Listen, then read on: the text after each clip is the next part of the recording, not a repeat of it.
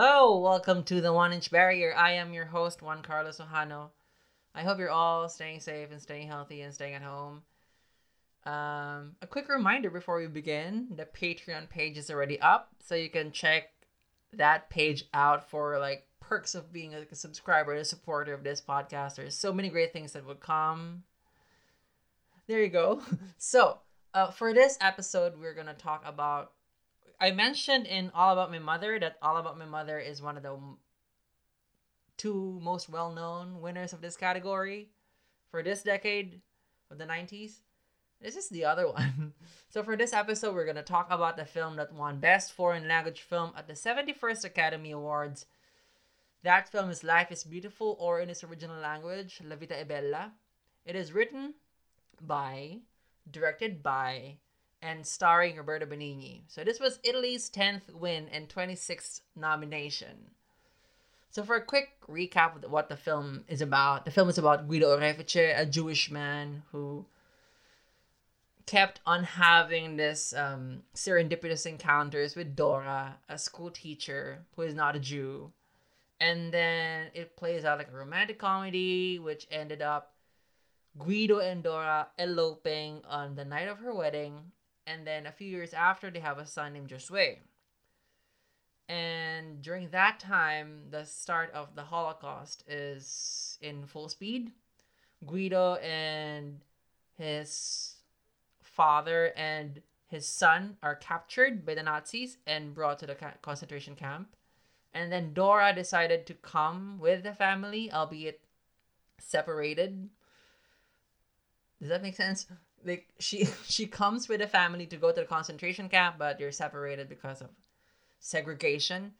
And then Guido finds his way of protecting his son from the horrors of the war by using the humor that he has, being the jokester that he is. And that's Life is Beautiful. I had no script summarizing that film. It's all in my memory, so I hope that worked.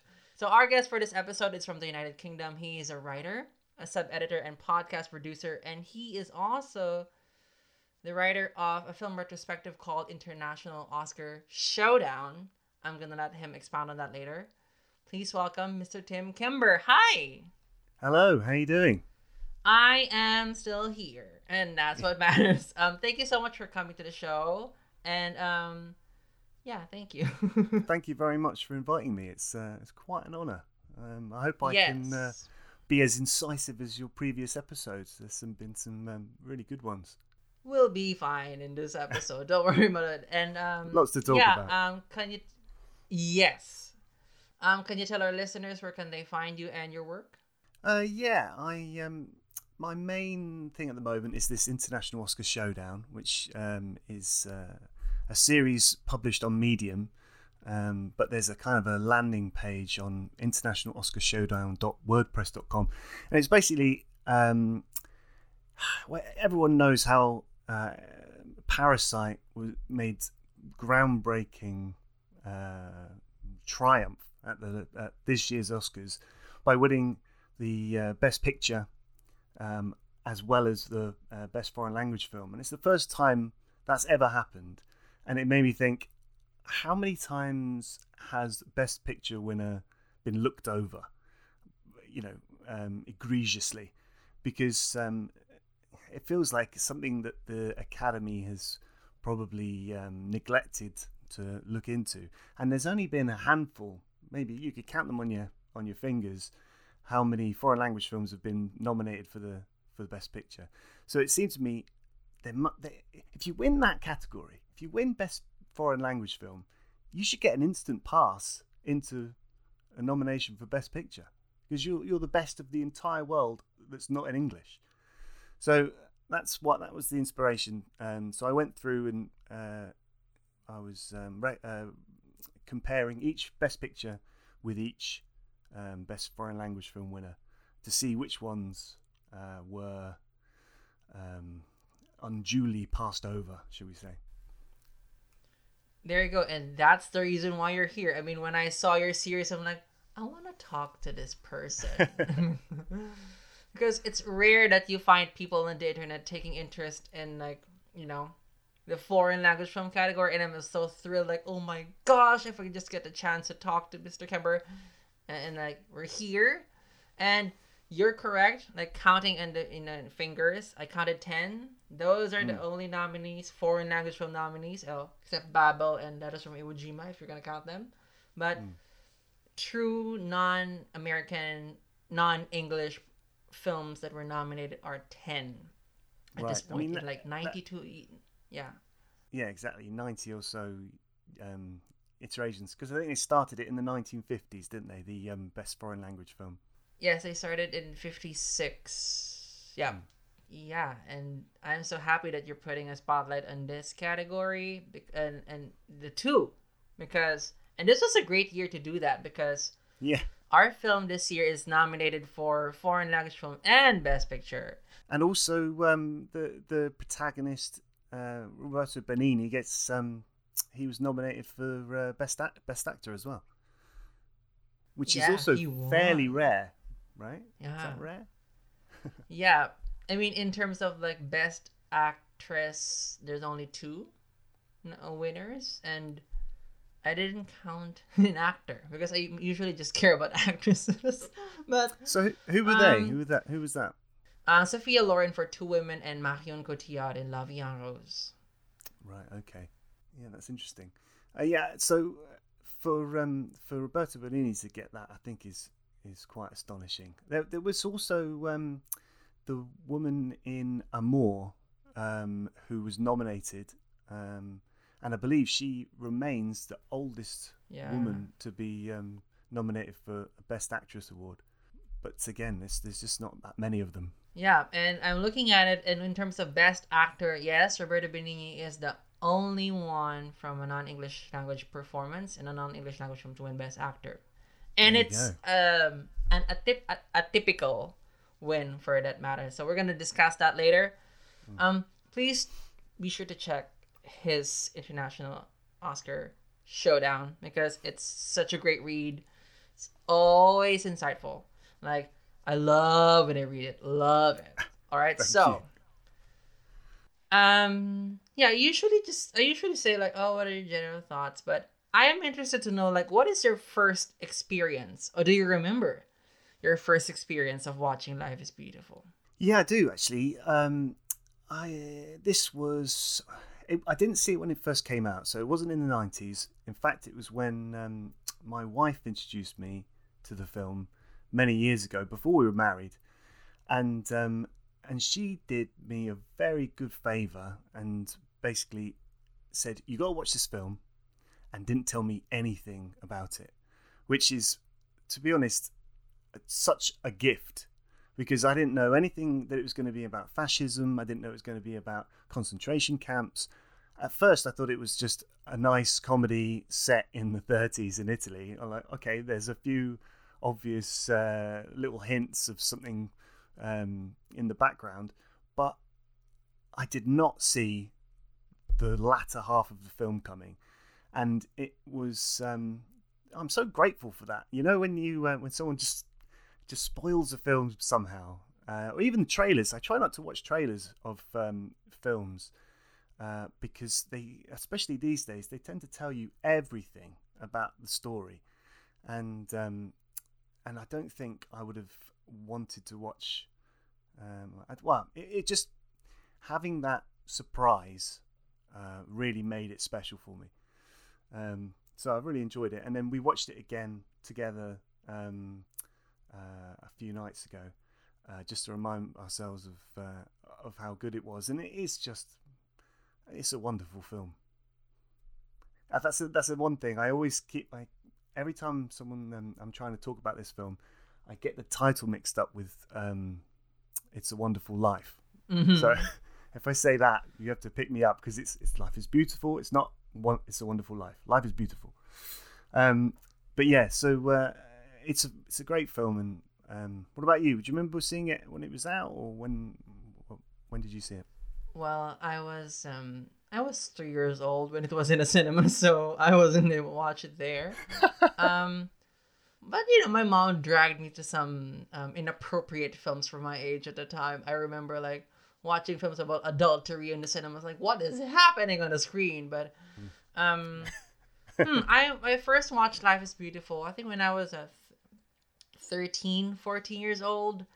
That was when um, my aunt um, goaded me to become like this Oscar person because I because I think um, I was already like a film fan at the time, but I was avoiding non-local films because I thought I could not understand non-local films. But then you know we started like watching Oscar films. So when I go to video stores, when we still had video stores, oh my gosh, how old am I? Um, I look for all of the films with like the Oscar trophy in the cover, and I'm like, ooh, there's an Oscar trophy. I would buy that, and I had no freaking idea what this film is about. That's um, great. Same thing with you. I usually prefer to not watch trailers. Um, the same thing. Uh, what I did with Parasite. No trailers, no synopsis, just like all right, in one Palme d'Or or whatever. I'm just gonna watch it. um, you know that feeling of like not knowing anything, like everything's on the table because when you watch certain things or like even posters or trailers or synopsis, you already have an expectation when you watch it, and I don't know if that is the best thing. Um, of way of watching films. I like it when it's being surprised. Um, and yeah, oh my gosh, you said that you were inspired by Parasite in your um, International Oscar Showdown. I was inspired by Parasite for this podcast, so like, yes, Parasite's yeah. effects. Ooh. um, yeah. Um, when I watched Life is Beautiful, I remember. Okay, this I I remember watching it after going to school. I did not know what was gonna happen. I just thought, oh, this is fun, comedy, hmm. love it, mm. and I was so proud of myself. I'm like oh my gosh, this is my this is my first foreign language film ever. Like I'm reading subtitles. I'm a true cinephile at this point. Like no one is around me has seen it. Like I am on another level here. Um, which is wrong because what happened is that I was so emotionally wrecked when I watched it. I had a fever afterwards. And then I don't know if oh, I was wow. able to go to school the following day I had a fever. I remember crying uncontrollably. And I was watching it on our living room. So, and I was wearing like headphones, so no one was understanding what was happening to me, but I was hyperventilating because tears, gosh, tears. And that was just, um, I was counting like maybe three or four years after my father passed away. So I'm like, oh my gosh, I'm being confronted right now with these things, with this film. Um, so yeah, that's I remember that because I was sick after I watched it. Um, I'm gonna yeah. I asked that because what is your experience now watching it? Um, well, it, it still has just as much um, power over me, you know. Um, and also there was some bits that I completely missed. Like um, I don't know why, but there's uh, the second time the um, Roberto's walking through the smog. Um, it's the big reveal of the film, and he comes across the um, uh, the piles of um, bodies.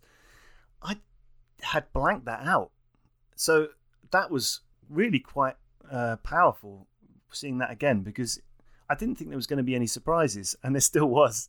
And uh, yeah, I just oh my god, it really guts you because um, th- there's so many laughs in the in the film, genuine, real belly laughs, and um, and then it has the most um, gut wrenching horrors uh, at the same time. So it has just as much power, but furthermore, the um, I now have a son. I had a son a year and a half ago, and um, he uh, he's amazing. Um, but watching the final scene and seeing the little boy uh, just pleased as punch, he's made it out, and he thinks he's won the game. Um, he thinks he's won a tank, and uh, that re- that made me cry all over again in a completely different way. Um, but yeah, that was a lot of films are sort of are affecting me slightly differently nowadays. Um, and uh, yeah, that one, crikey, it really, uh, it really hit me in the in the feels. I mean, I don't. I would not have known like your perspective on it because it's like now you're also a father, so like, oh my gosh. But you know, for me, my perspective on it, I had two things that I noticed. Now, the first one is, I the scene that you mentioned. I did not know that that was the first scene of the film.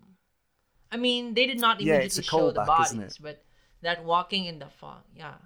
Yeah, so there's that scene that for me now, I was like, oh wow. Um that opening scene and that narration immediately it, it changes my perspective on the film.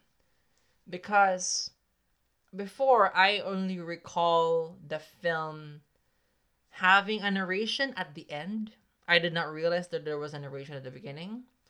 Which leads me to my second part is that what did you think of the comedy of the slapstick comedy because the film commits half of its time in the pure comedy part i mean like i said there were sprinkles of like small moments of tension but the first half of the film it's not even like the first third the first half No.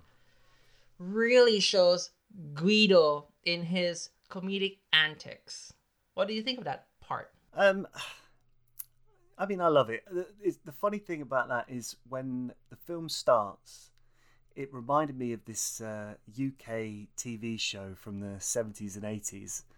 Um, your UK listeners will know it. Um, Last of the Summer Wine, in which two, is- I think it's three old chaps from Yorkshire uh, get into hijinks, and um, it became kind of a cliche. They, at the end of the film, they always were in a. At the end of each episode, they were always in a um, some sort of vehicle that had lost its way and was hurtling down a field in the countryside, like a bath on wheels or something like that. Um, and I was what the first bit of this uh, of this film. There, um, it reminded me of that as the car loses control of the brakes and uh, just veers off over the fields, and then suddenly it's driving through a town. But in the way that it's not like Last of the Summer Wine, which isn't particularly funny apart from for old people, the joke that that, that begins sets the tone for everything. It's it's um, it's taking the mick out of the um, of fascism, but in a really slapstick way. It's, it's very um, reminiscent of. Uh, was it Chaplin who did the uh, the Great Dictator? It's, it's that's obviously quite a um, yes uh, an inspiration for uh, Benigni because, uh, but, but it's so pitch perfect the way um, the car is hurtling towards a group of expectant people, and they all think it's um, the the king is coming, and uh, because he's got no brakes, he's trying to get, say, "Get out of the way, get out of the way," but he's doing it, and it's a perfect Nazi salute. And but he looks so uh, he looks so earnest, and so um, it just works perfectly. The his face, his mannerisms, um, and uh, yeah. So like, I, I was initially thinking, oh, okay, this is going to be a bit silly, and then um, as he's driving through the crowd, I think this is brilliant. this is really funny. Um, but in terms of the comedy in general, it's not just um, it's not just kind of slapstick. There's a lot of uh, setups and payoffs. In fact, the whole film is setups, setups and payoffs. It's like um, I can't think how many times every joke is set up. Like the the main one I think of is the um, the sequence where um, Guido takes out the Principessa uh, to um, on a date, and uh, he needs. I think she starts talking about how uh, she wants. Uh, the only person that can be with her has to find a key to her heart or something like that, um, and it has to be a religious thing. And he, for the whole week prior to that, uh, Guido has seen um, a chap call up to a, an apartment building and say, "Mary, the key," and he just remembers that and he uses that. And there's there's that one, and then the um, oh, what's the other? There's another one. oh, the riddle. He sets.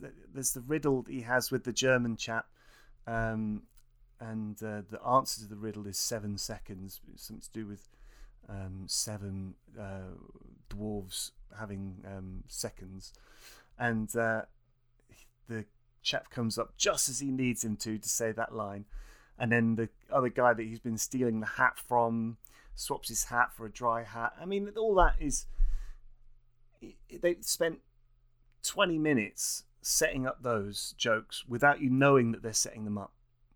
And then they all come in one sequence, and um, and it's it's kind of uh, more sort of a romantic silliness to it, but it's still it is still funny because you didn't know that you were watching the setup to a joke, and then you see the payoffs, um, and they they're clever, uh, and I think that's um, I think there's a lot of that. There's a lot of wit to this film, and another the biggest setup and the biggest payoff.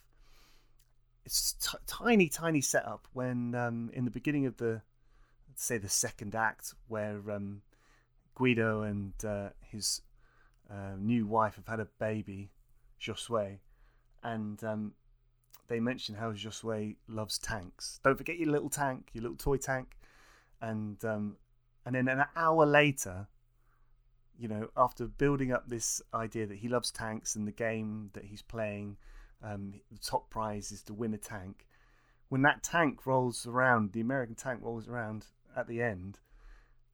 That, that's an incredible moment because it's part. It's not joke. It's more like um, I don't know, dramatic um, payoff. I don't know what you would call it, but it it it pays off in so many different ways because it's so much relief to it, but also it's kind of funny to see the little boy's face light up and really excited to see this thing. He thinks he's he properly thinks he's won, um, and uh, yeah, there's so much of that that that really makes the film um, satisfying uh, in a way that a lot of comedies um, and dramatic films don't really have that. I mean, the script is so tight. Um, but Juan, what do you think about the comedy? I think that the film really has this. It's it's using like I said a lot of like plan payoff, plan payoff, and the importance of having those two halves is that things are being recalled. For example, um, the there is this one scene where Guido was being called somewhere and he's being escorted. Mm. And that's the first time like Josue sees Guido being escorted, but then Guido does this um wacky walk so that Josue would not um think yeah, there's something right. wrong. And that walk is recalled in the climax when Guido maybe already knows that things are gonna go down south in like a matter of minutes. So he does that walk, and there is this, there is this score or like motif that comes mm. back every time there's something like very brooding piece that made me really anxious every time because things are being gonna be recalled. Yeah, my wife noticed that piece of music and mentioned how it has various iterations. There's the kind of brooding version, but there's also a version that's the same melody that's really kind of um, whimsical and and um, playful, which is amazing to do with a piece of music. You know, you can just change its entire tone with um, with just you know changing its pace and changing its chords and things like that. But it's essentially the same melody. Um, but that's quite interesting to to um, I ha- I didn't notice it call back having that callback for the dramatic moments, but I did notice the music was um, you know had different uh, levels and kept on playing. Um, but that's really interesting. Yep, and that music that that walk um because I already know what was gonna happen in the end. So when I saw that walk and that music, I was already crying and like, oh my gosh, we're not in the second half. I'm already crying. Oh my gosh. so that score really, like the film, structurally screenplay, music, it does a lot of like reiterations of one thing and then contextualizing it in a different manner. Like jokes being recalled later for dramatic effect. Um, or like small things. The film really does that so well. And um, like in the structure of the riddles, you know, like things coming back, coming back. Mm. And I would say though, I want to hear your opinion on this. I actually think that sometimes the comedy, especially the physical comedy, goes too much at times. However, I think it was important to show how far Guido would go in what he is going to do in the second half. I don't know if you're hearing this because your video stopped, but Oh. just saying that um it is the first half is already setting up no it's my fault it's my side it's my don't worry it's my side um it's important to show how far guido would um reconfigure things and like you mentioned a while ago this opening scene where he was doing like uh, move away but he's doing Mm. like the heil hitler so people are like eh he's the king Mm. there's already this play on like perception that will definitely be used big time in the second half because basically it's almost like I don't know, it's innate to Guido that he can change perceptions of things and because he I don't know how to word it right, but he has the capacity to change perceptions of things even without intentionally doing it and that is gonna come handy later when he has a son in the concentration camp. That would be so necessary to protect his son. Um, yeah. So I think I think now watching it, like I do think that sometimes the comedy is too too much at times, especially a physical comedy, but in the context of the film, it works. It Mm. works big time. Yeah, I mean, you could say that things like the uh, um, putting the eggs in the guy's hat. Um, there's, there's the the chap who's um, going to be married to his principessa. Uh, he puts eggs in his hat, and then later on he gets an egg on his head. I mean, there's this like continuous uh, accidental egg on his head joke, but it's silly. And I think the more silliness there is, uh, the more the contrast uh, is so um, massive. So, uh, in terms of, well, I think what we're doing here, we're talking about uh, the the only um, concentration camp comedy probably ever made, and uh, and there's a reason for that because it's not a very nice. Oh, this is understatement. It's not a nice, um, you know, joke-filled uh, situation. I mean, th- there was a lot of people at the time who were um, very upset with uh, with Roberto Benigni for um, what they thought was trivializing the Holocaust. Um, I think he felt he was vindicated by the success of the film, but also I think there was quite a few number of uh, um, Jewish societies that uh, thought it was wonderful and um, honoured him with um, various prizes and awards and whatnot. So I think he felt vindicated that he'd he'd struck the right tone and he'd made a film that was respectful whilst being uh, full of egg on head jokes and uh, and things like that. So I think yeah, the contrast is is what makes it so um, so wonderful. Um, does it go too far? I don't know. I, I don't know. Um, I, I don't know. I can't remember any jokes in it that I thought were too silly. I mean, that's the charisma of the leading man, though, isn't it? He is just a uh, a bundle of enthusiasm, and wherever he goes, whatever he does, you're quite happy to follow him and watch him do his silly antics because he's he's so enthusiastic and so positive, um, and that's what carries the film, I think. I do think that there's this the one scene where he pretended to be like the schoolmaster, where he was like Oh, oh, showing yeah. his body to the kids, and then like, we can cut that down maybe like a few minutes. Like we don't.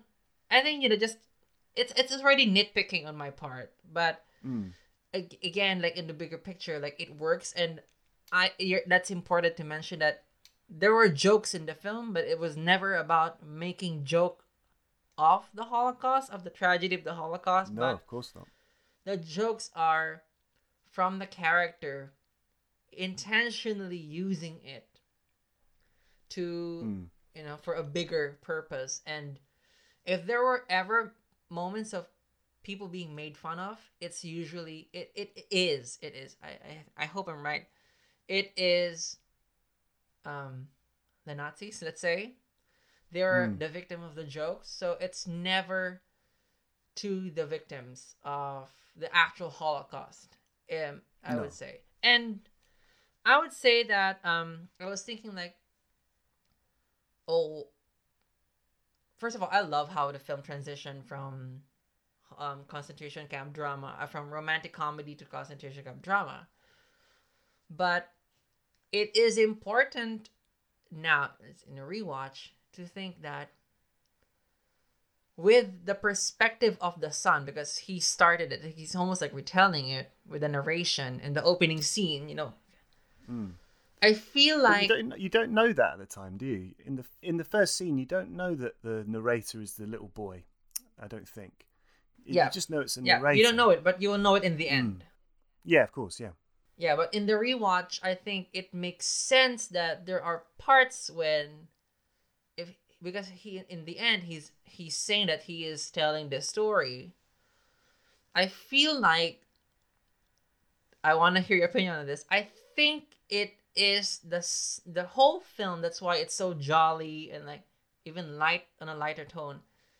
This is what he's seeing or what what he was told Mm. because I think I don't know. You're the parent here. I'm the I'm the child. I'm the child. But the stories that our parents have, they when they tell it to their children, it's never the fullest story. Um, there is some things that are being filtered. So there is a there is um a perspective where this story is being retold and then told to him because in the moment Josue did not understand what was happening. It was just playing a game. So when he's being told the story of, um, of uh, I forget Guido and Dora having this romance and then coming to concentration camp, it almost feels like a fairy tale, or like a sweet story a parent would tell her child, like this is how we met. So that the earlier scenes now have a deep, have a different layer to me because I think like oh, that is how probably it was told to Josue. That um, almost romantic comedy fairy tale, and even in a concentration that we don't see the big horrors of it. Yeah, what do you think of my take? You can you can disagree. I'm fine. No, I, I, it's not something I would disagree with. I think it's an interesting idea. I don't know if it was uh, an intentional. Um, you know, I don't think they're thinking. Um, what did the child see? I think. I think this is just the style of uh, Roberto Benigni. He wanted to do um, this kind of comedy and then have this kind of uh, reveal at the end.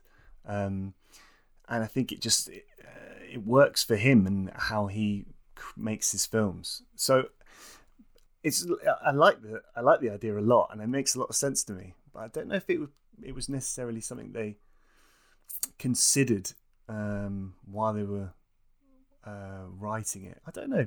It, it's interesting um, because there's a lot of the stuff where Joshua doesn't see like from the first half he's not born so yeah i see was it all told to him I, that's the thing. The narration it begins there's a couple of lines at the beginning and there's a couple of lines at the end.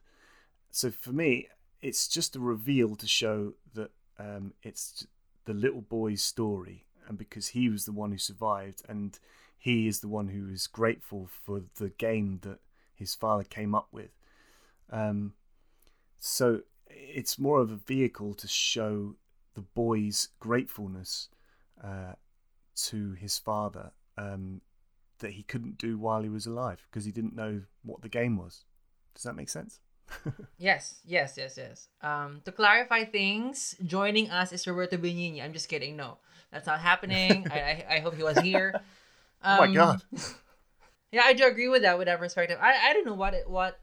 Maybe I was just overreading the structure of it, but it just feel like, huh, this is because I, I feel like the the first half especially is like now it feels to be like oh maybe this is in a certain lens because like mm. things are too beautifully serendipitous like the keys mm. and and the, the oh, hat yeah. and this and that i was like i'm thinking of like was this a perspective that Josue had when he was told the story or this is just me overreading and overthinking things because when you know when you're doing this podcast you take note of everything and like oh my gosh this is probably something that i should notice. Um i do want to ask something um between the romantic comedy part of the film and like the concentration camp drama there is this short moment of like um domestic drama comedy that just goes on for like 10 to 15 minutes that kind of serves as a transition to the film. Like when Josue was born, and mm. then she would bring him to school, and like the the the table that moves, oh, fusto, fusto, fusto, and like the flower would come in, and oh, before yes. the before crap goes down the toilet. I think that serves as a transition. How do you think? How do you feel about the film's way of transitioning from this big comedy to this drama at the end?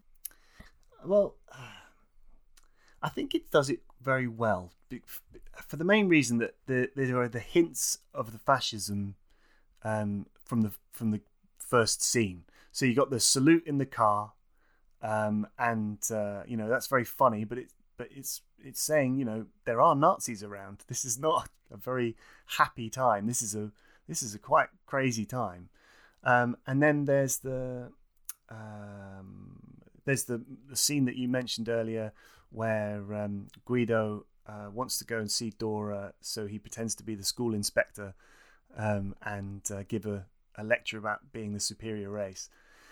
I mean, we're talking about superior race politics here. That's you know that's some heavy stuff as well. But he makes a giant joke of it, and then there's the the chat over dinner. Um, at, is it at the uh, the engagement party where um, they're talking about uh, it's it's a a child's exam question, um, and it's essentially a eugenics question, saying um, how can you um, uh, how much does it cost to keep people who are um, disabled or you know deaf or whatever, and um, that's just a, a chat over dinner, and people are happy to talk about it, happy to consider um, you know, exterminating uh, people who don't conform to this um, superior race idea. So there's there, there is sprinkles of it all the way through, and the Jewish horse as well. The uncle's um, horse that gets vandalized, turned green, and gets uh, uh, graffitied on it, and um, which is a nice joke as well. Um, uh, when Guido says he doesn't, it says on the on the side of the horse something like um, Jewish horse or something, and and uh. Guido Guido says, uh, "I didn't know your horse was Jewish. like, I didn't know any horse was Jewish." Um, but yeah, there's lots of that kind of thing sprinkled throughout. So it's not it's all earned. I think that's the thing with this film. Everything is earned. The jokes, the twists, it's all set up and um, sprinkled throughout so that even though things are a, uh, a surprise um, or they're a, a, laugh, they are earned and that you um, you could see them coming. It's like a really good book.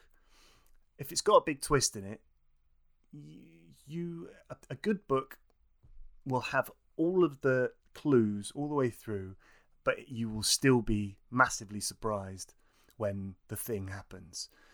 A bad book, it just comes out of left field. You have no idea who this character is that's the murderer, and they they just it's it's cheap. Nothing in this film is cheap. It's it's well scripted and and um, it tries to um, it, it always makes sure the groundwork is there, the foundation for every joke and every twist. So the transition is funny because you expect like is that act two? And is act two about 10 minutes long? Because that's that transition bit. And um, it's very short but uh, and not much really happens in it apart from you know that the, the boy is there um, and there is more uh, of the creeping fascism in the country um, like he's got his bookshop and it's been graffitied with vandalized with Jewish shop, and there's also other shops that say in the window no dogs and no Jews. So this this um, hostility uh, ramps up quite extensively in that transition. Um, but it, again, it's all been. Um, I've forgotten there was another um, joke about fascism uh, in the bit where he's talking to the guy he keeps stealing the hat from. Uh, he wants to borrow his hat, and um, at some point, he says to uh, Guido says to him, "What are your political views?" I can't remember why why he asks, but yeah, he says, "What are your political views?" And before the guy gets to reply, he shouts at his kids, "Adolf Benito, stop messing around!" And then you know exactly what his political views are from that. So uh, I think again, yeah, it's it's all in there. It's all in there from the get go. So uh, transition is short, but it doesn't need to be that long because it's it's based on a pyramid of lots of um, little hints and clues. Yeah, I, I agree, and that's that scene. That's one of the things that I just also men, uh, noticed in my rewatch, and I'm like, now if I see someone name his or her child Donald and Vladimir, and like, oh my god, get away from me. Yes. I don't want to be associated with it anymore. Exactly. Um, but yeah, those those things. I I love what you said about the comedy and the film setting up a lot of um, groundwork for the second half, and I think that's why the second half hits so hard. And I know there were people, and even at the time, there were people that were put off by the first half just have to stick with the film because it really has a way of recall of turning things back and then making it full circle. Yeah. And and the comedy makes sense and the, the tonal shifts are smooth. I'm usually the person that not usually the person what kind of thing is that? I'm usually the person who feels like oh no like I, I feel when tonal shifts are smooth or when they're not. Mm. This film is so tricky. The tones are so tricky because you're you there are moments where you're one joke away from failing. So you have to toe the line between like who are you making fun of? What is the situation? How far can you go? Like for example, um um when I think it's um Guido carrying those. Uh, I, don't, I don't know what they are, but I think they are like metal things that they have to melt. They're called anvils. Anvils. Thank you for the word anvils. and um, suddenly, uh, Josue comes in, and then he has to explain what you know. So it's still Guido and Roberto basically like physical comedy, but son exposed to real horrors to protecting him it's so tricky to pull that off, and I think he really does. And I think it's a gift to have someone like Roberto Benigni really willing to go out there and um I'm I'm doing hand signals and I don't have the word for it. Like going out there and going go for broke in this certain tone, not only of the film but of the performance itself. Because even when the tone shifts, Guido has a performance in itself. You know, when he has a Guido as Guido and then Guido as a father. And then he has all of these things going for it. And I think with in, oops. I think in terms of like the drama of it, having just oh my gosh, the rooster's already like, calm down, it's 1 a.m. um, having Josue come in, it just raises the stakes because a child is now involved. Yeah. And it's Josue is unlike in other films, that child character is not a prop. That character is so crucial in all of Guido's actions Yeah. for the rest of the film. And the acting of the child is not I mean, it's not so bad. I mean, I did see Roberto Benigni like kind of mouthing some of the lines to the kid like, "All right, Really? I'll let that pass." Yes. That's so funny. There was this one moment when I think um Guido was like t- um instructing Josue when before he puts him in the box Yeah. at night. Roberto was clearly mouthing the lines, and I'm like, "Ah, you know what? I'm gonna let you pass on that one. That's really funny. You're gonna be fine. Um, I tell you what, that that boy though, he's had quite the career because I, I noticed he um, that's Giorgio Cantarini, who plays the little boy, and he um, he returned as Maximus's son in Gladiator, and got strung up, and uh, that's uh, that's quite impressive. Both of his um, acting dads have won Best Actor because I think Russell Crowe did as well for that film. yeah, he does, and I haven't seen Gladiators. I cannot give an opinion on that. You haven't But, seen um, it? Yeah, it's it's one of my uh, Gladiator and Return of the King are the only Best Picture winners from this mil- century that I haven't seen yet. Oh wow, okay. Um, I'm, I've got no love for the uh, Return of the King stuff, but Gladiator is a good bit of Roman epic. I, I recommend watching it just for the just for the thrills. Yeah, I'm gonna, I'm gonna, I'm gonna, I'm gonna get down to that somewhere down the line because I, I am, I am a few nominees away from completing the Best Picture nominees, and right now I haven't seen Gladiator in Traffic, Oh right, but Crouching Tiger is so close to my heart at this point. yeah. Um, the three-hour, forty-minute episode of that on this podcast proves that point. it's so close to my heart, like it's longer than the film. Wow. Um, but yeah, it's it's just such um interesting to have this child have this career, and it probably has a better career as a child actor than I do. Um, but doesn't matter at this point. I, I I'm fine. I'm But when you when you watch Um, Gladiator, you can uh, look out for Josue. I think he's in it for Yeah. like two seconds. I'm and I have a lot of things to catch up with Gladiator. Um, yeah, I, I like what you said about the concept of the superior race because this film brings that up, like you said, and Benigni uses that as a springboard to a comedic scene, but to make fun of it, to to show how ridiculous that concept is, Mm. while still maintaining the comedy of it and then this moment of the the, um, the horse um i think his father said like you have you'll have to get used to it and the film has this wonderful like it's- what what we've been saying like careful planting of like details and scenes and microaggressions just to show how fascism really creeps in. Hmm. It's not a one big go. It's one small thing after the other. And i think at that point the film makes us pay attention. Not just to the film but in like in real life like you probably have to pay attention because complacency like i think even at the time people were like that's not gonna be serious right? You're gonna kill that's not that's not gonna happen right? And until it does happen and it's in it's, it's an unstoppable train anymore like oh oops. Did i say train? I'm sorry.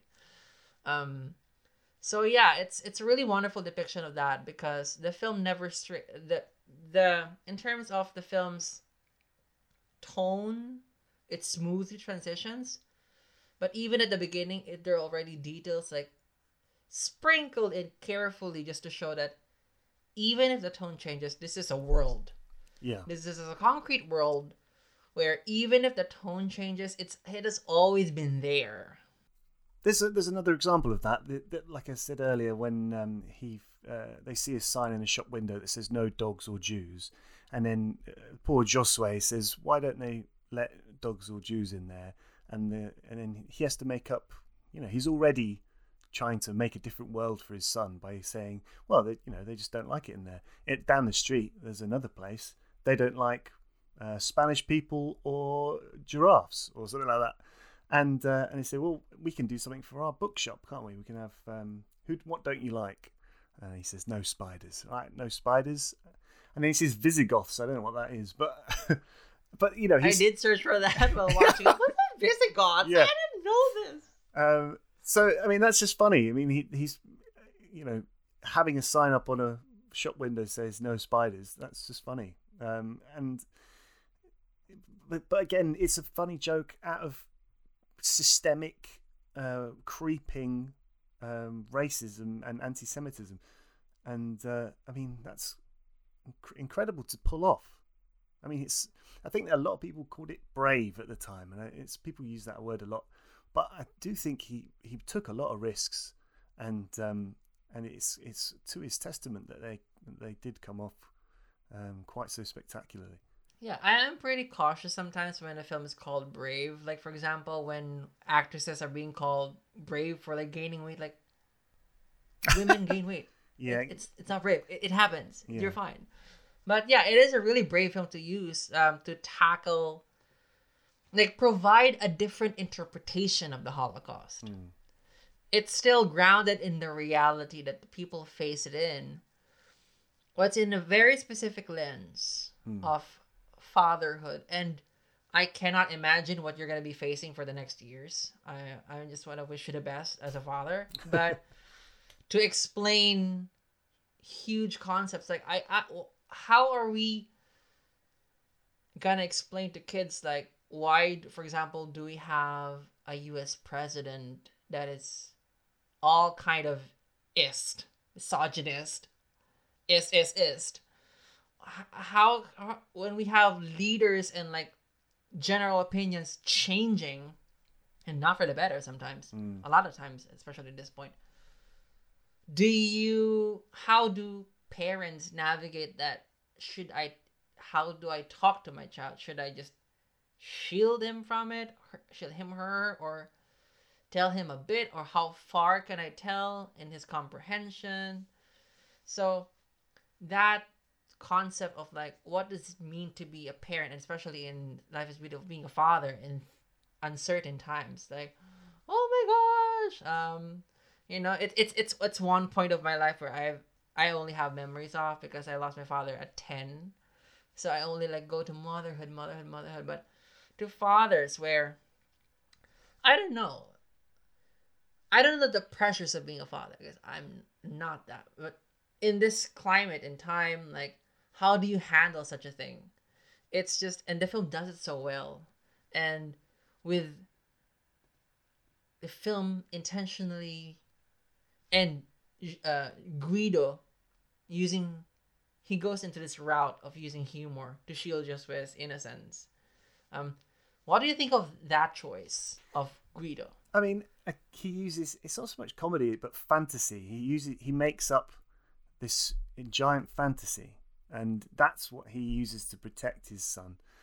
Um, how we do things today is probably different because we're not faced with that kind of extreme barbarity. Um, might I do the same if I was in a concentration camp? I don't know if I'd have the willpower to do that.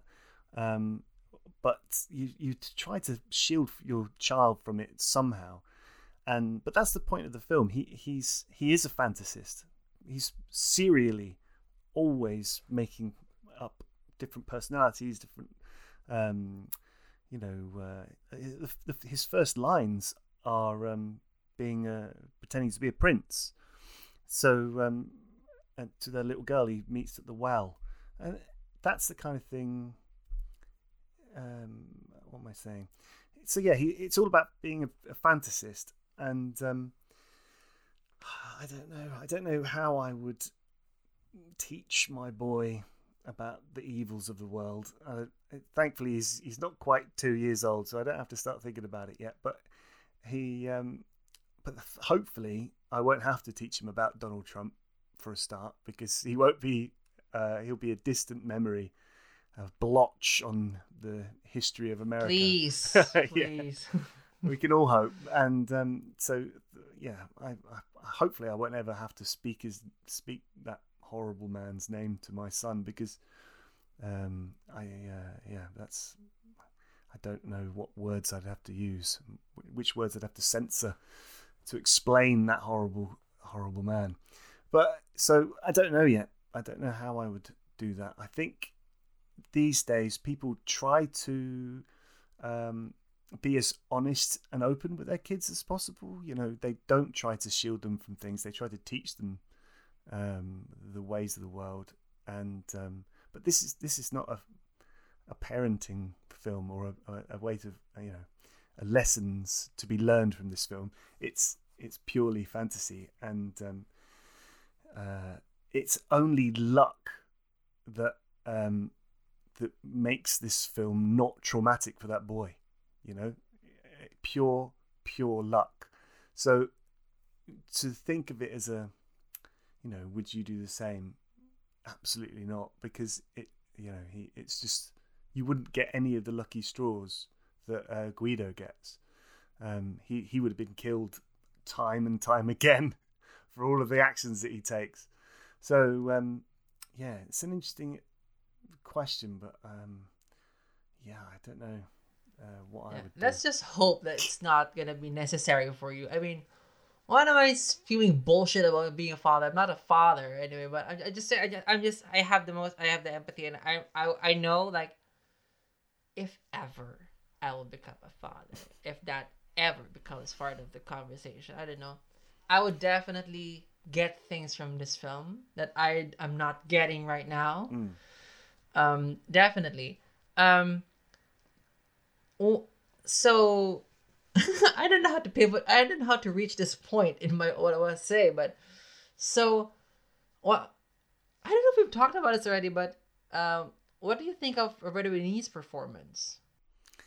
Roberto Benigni does Roberto Benigni. Do you know what I mean? If you look at him on um, his I haven't seen him act uh, outside of this, so I have well, no idea what he means. I mean, every kind of uh, talk show uh, thing he came on during the promotion of the film, he is Guido. You know, he's like larger than life, talks really loudly, and he's like, you know, great big hand gestures, and uh, and uh, you know, fascinated with women, and it, he's just um, it's just funny to watch him because he's just a, an interesting character but he's just playing himself you know? His his performance is is his style um of a clown you know? He's he's uh there's elements of charlie chaplin um you know but essentially he created a career being this clown and um he was beloved in italy for it so um yeah i don't in terms of performance he's just doing him and is that a good thing or a bad thing when you're talking about the awards? play to your strengths, I guess. Um, uh, The thing is with the awards, he was doing something that no one else had done, and I think he also probably got a lot of um, uh, what's the word? Um, respect. That's not the word I want, but it will do. Um, he would have got a lot of respect for being the writer and the director uh, and the lead actor for that film.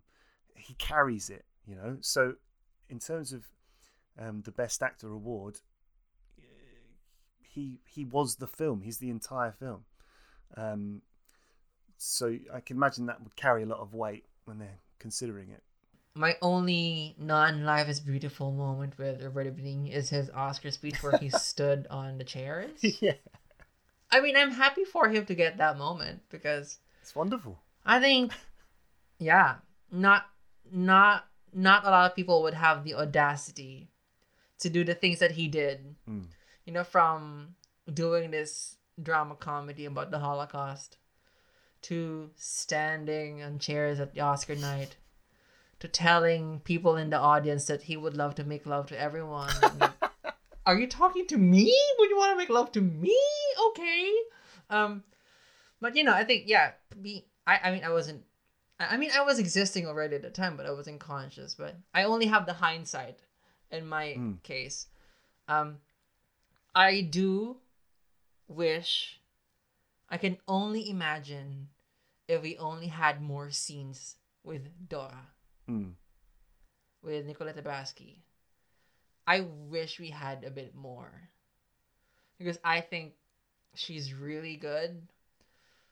Um, I know she got the lighter stuff from the lighter stuff from the film, but when she gets moments, it's hugely impactful, and a lot a lot of those moments is just her absorbing Mm. Guido's antics.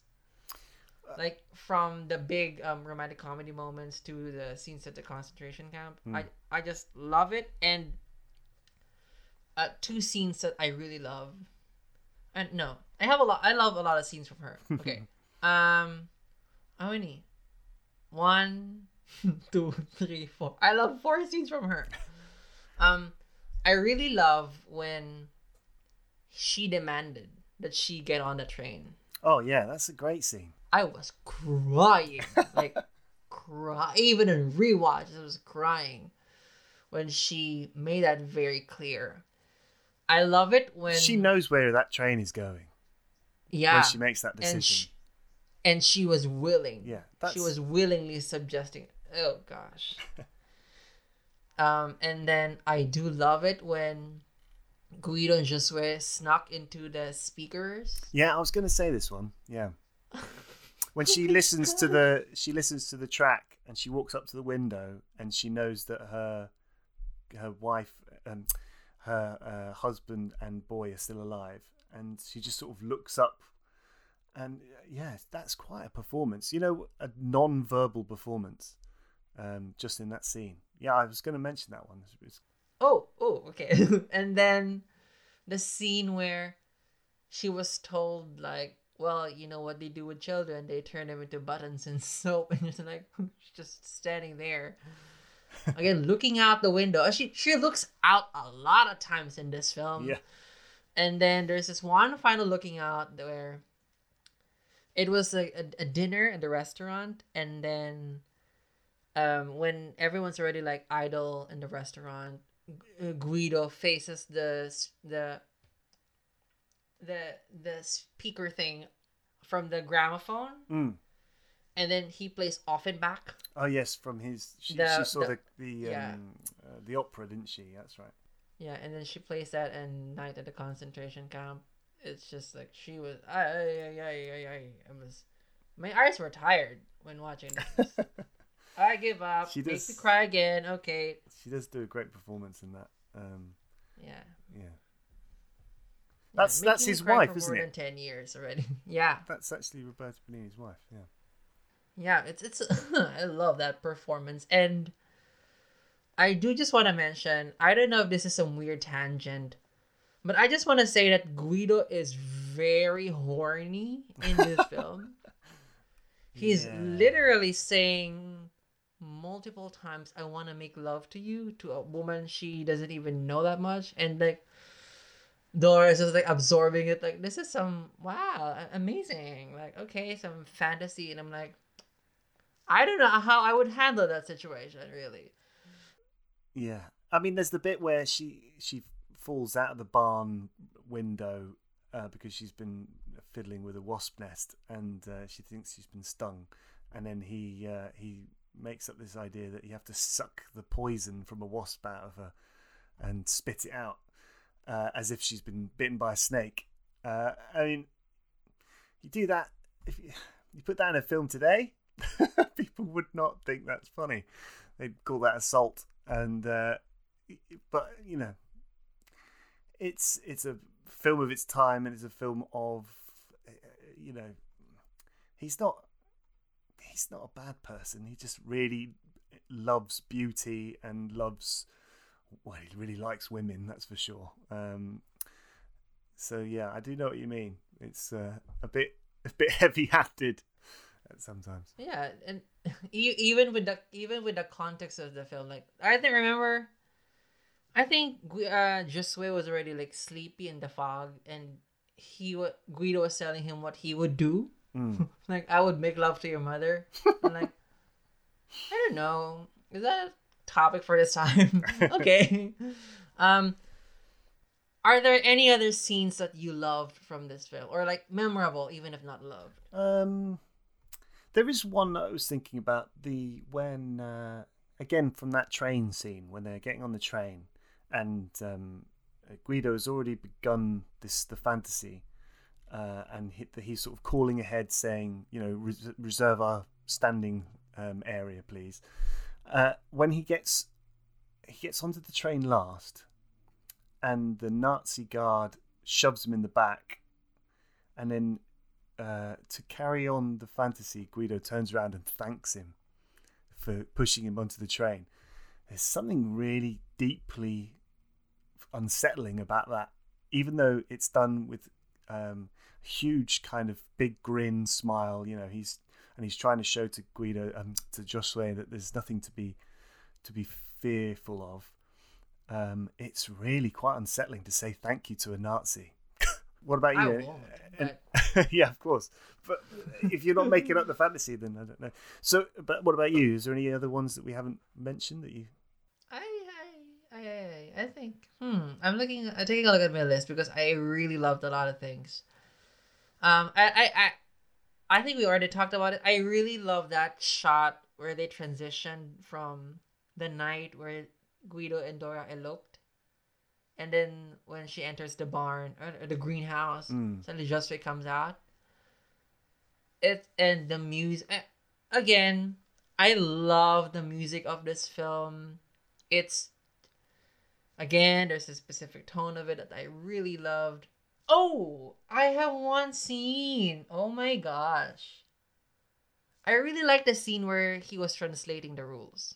Oh yes, yes, that's right. You mean the when the German guard is uh, speaking in German and he's saying the stuff in Italian? Yes, because it's a demonstration of how a, a huge demonstration of how far he would put himself out there Mm. how far he would go to protect his child and and even the scene where um Joshua says he wants to go home already so like Guido was pretending to like all right let's go now it's Yeah, raining that's I don't care We- let's throw away 1000 points Pack it up, let's go. the performance yeah his performance as a father in that moment I I I I mean there must be nerves or Hmm. I don't know, but there is this paternal instinct that he had. Like, you know what?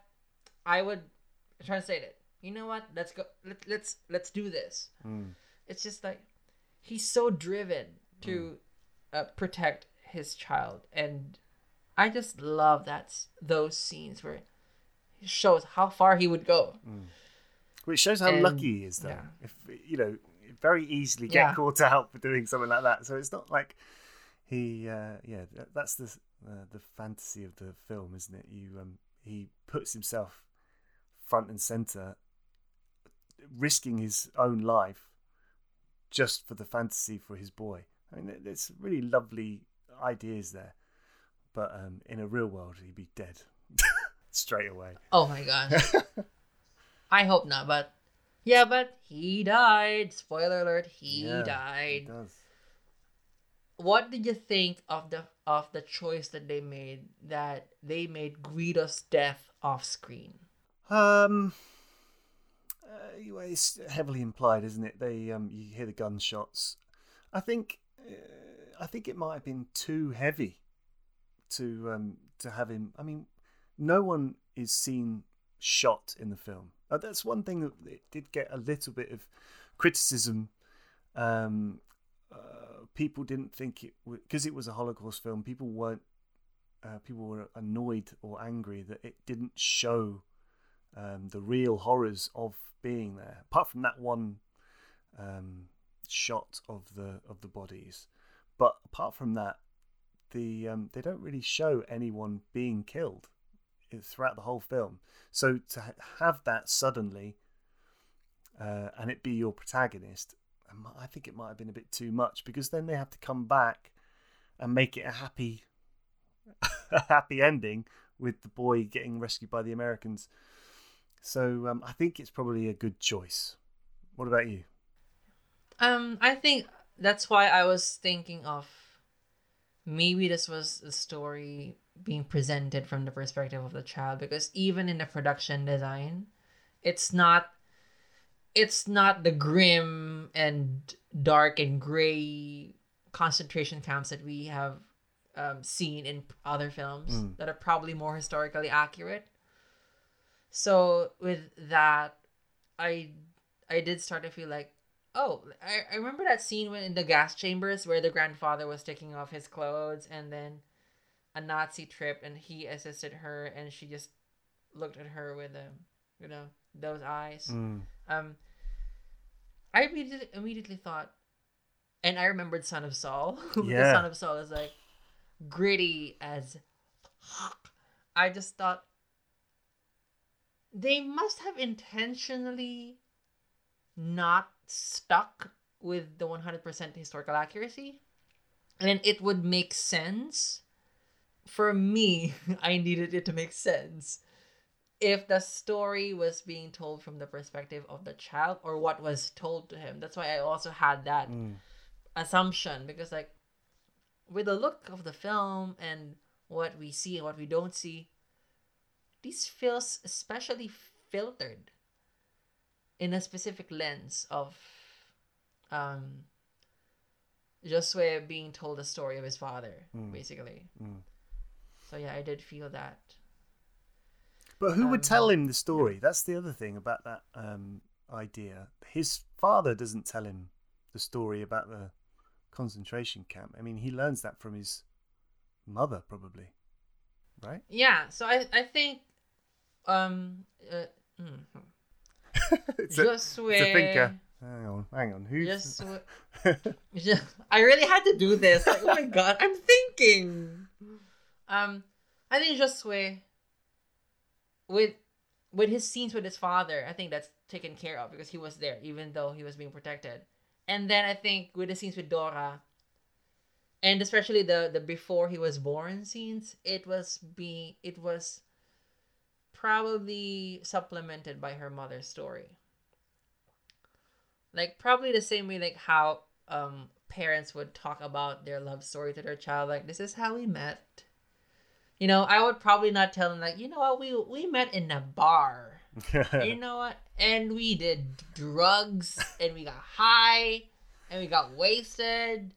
I, I think it's you know, you know what I mean. That's, it's quite a first date, that. Yeah, we had drugs, you know. Voglio salire su quel treno anch'io. È tutto pronto? Allora fai partire. Vai, vai, parti pure! Torni a casa, signora. Para. Voglio salire su quel treno.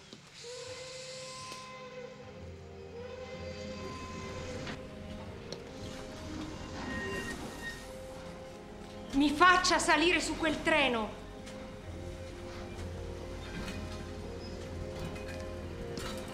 Halt!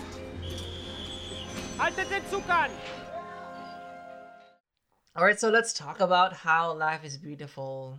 One, um, yeah, it's not really a hard thing to um di- decipher because it is the sixth non-English language film to be nominated for Best Picture. So that's an upper hand. So before we go on, it premiered in Italy on December 20, 1997. And then it premiered at Cannes in 1998, where it won Grand Prix, and then landed in Toronto September 12, United States of America October 23, distributed by Miramax. That's an important thing to mention. Uh, with Harvey Weinstein. So this was Italy's 10th win and 26th nomination. And the film was also nominated for Best Picture, Best Directing, Best Original Screenplay, and Best Film Editing. And it won Foreign Language Film, Actor, and Original Dramatic Score when we still had two categories for score. I am so glad they divided that because I love this score and Shakespeare in Love score, and I would be crushed to choose between the two. and then in terms of its um awards run in BAFTA, it won Best Actor for Roberto Benigni, Also nominated for foreign language film and original screenplay. At SAG, Roberto Benigni won Best Actor and was nominated for Cast, which would not be replicated again until Parasite. I think I think I'm correct, right? Oh my gosh, I don't want to I, fake news. I don't, no, no, no, no, no, no. I'm I'm correct. I just I'm so insecure with my facts. What's happening? I just want to get this one right. Crouching Tiger, Hidden Dragon did not get nominated for this for SAG. I think. I think. I think. Oh no no no no no no no. Yes, it did not get nominated for SAG. I am. I mean, I love Crouching Tiger. I just want to get my facts right. So, Life is Beautiful is the first until Parasite, and then it was nominated for Directors Guild, Producers Guild. Uh, it won Critics' Choice. It was top five of National Board of Review in Toronto. It won People's Choice, which especially now is such a huge thing for Best Picture because I think the winners of this People's Choice were Room,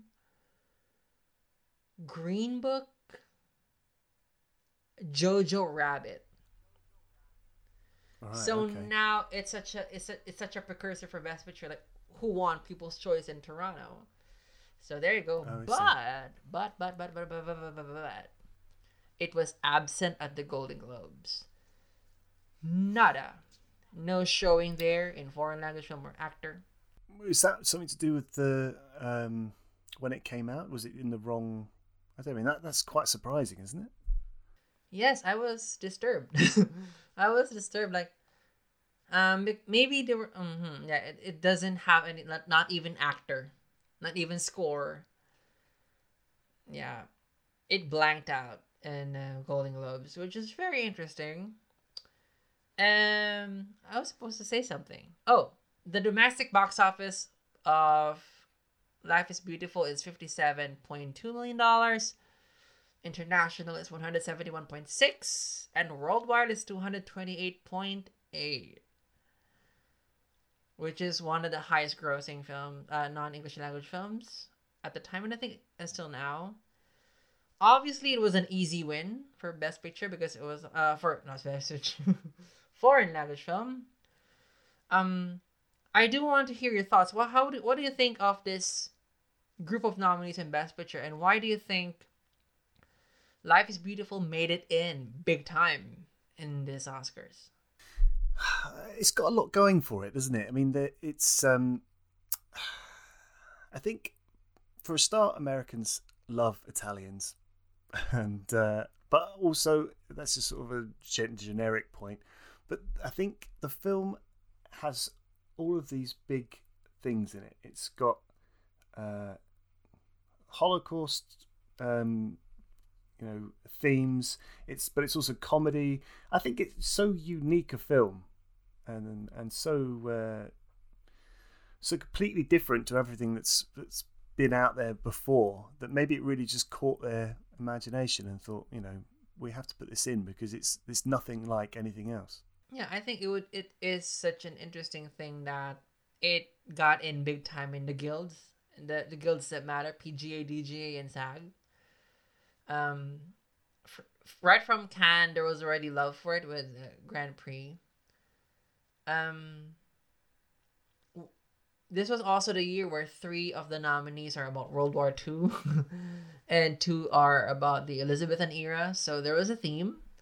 Mm. Um, I do think that Life is Beautiful is that emotionally powerful film that gets in.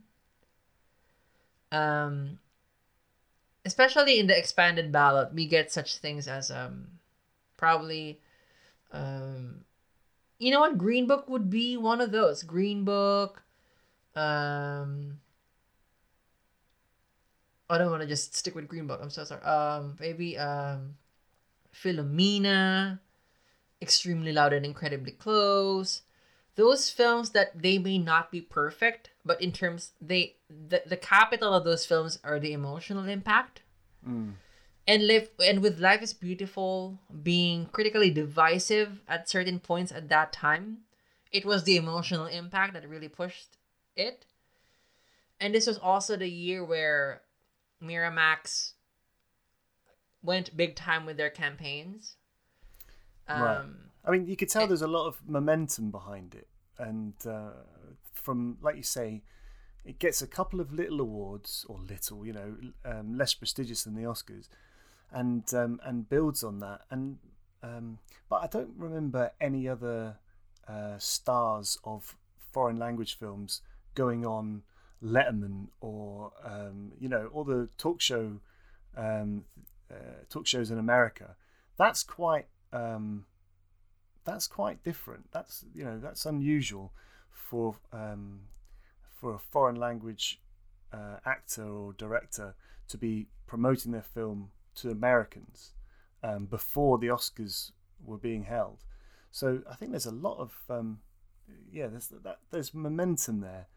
Um, and uh, they, they, yeah, maybe it was Miramax. I don't know much about Miramax is a um, promotional uh, body, but uh, I'm guessing they pulled out the stops and paid a lot of money to get him in front of people and and promoting the film, presumably. Y- yes. Um, I have watched this one video from in YouTube. It's uh, it's about the 1998 race by Be Kind Rewind. Uh, one of the lovely YouTube. It's more about best actors, but it also delved into how Miramax really fired all the cylinders in its campaign.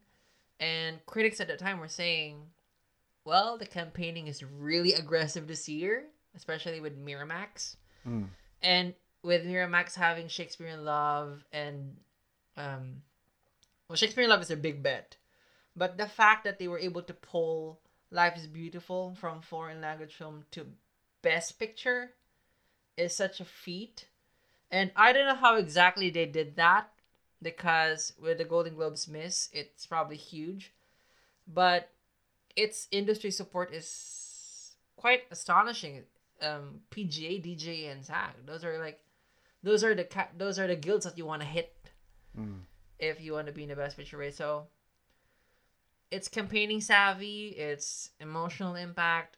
Um, it's your Roberto as well. I think Yeah, you know, the same way that, uh, well, it's probably not the best comparison, but how Bong Joon Ho really went out there to promote Parasite okay. and ha- and have this um attention, the, the love for Parasite. I don't know if that would be equated to Life is Beautiful because I I wasn't there yet, but you know, um, the film has it, you know, in terms of like emotional impact. So, um, yeah. So let's see what happened to the other nominees. Um, the other nominees that year were Central Station from Brazil, Children of Heaven from Iran, The Grandfather from Spain, and Tango from Argentina.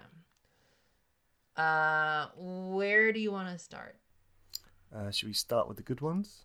I want to know what good ones mean to you. So let, I, I want to hear the title. Um, well, I mean, my favourite of those others was Central Station. I thought that was I had a really good time watching that film. It's um, it wasn't something that I uh, had come across before, but the production value of it is astonishing for a, a film from the nineties. Um, it's it's um, it feels like a film that was made this decade. Like, It's the cinematography is is very. Um, I mean, this was before they had a lot of uh, um, you know um, post production movie grading, but the film is just so beautifully coloured and uh, and it's got interesting characters. And I mean, maybe you want to talk about what the film's about before I start yammering on about the cinematography. But it, yeah, that's that was my favourite of the others, definitely. All right. Yeah. Thank you. so, Central Station is.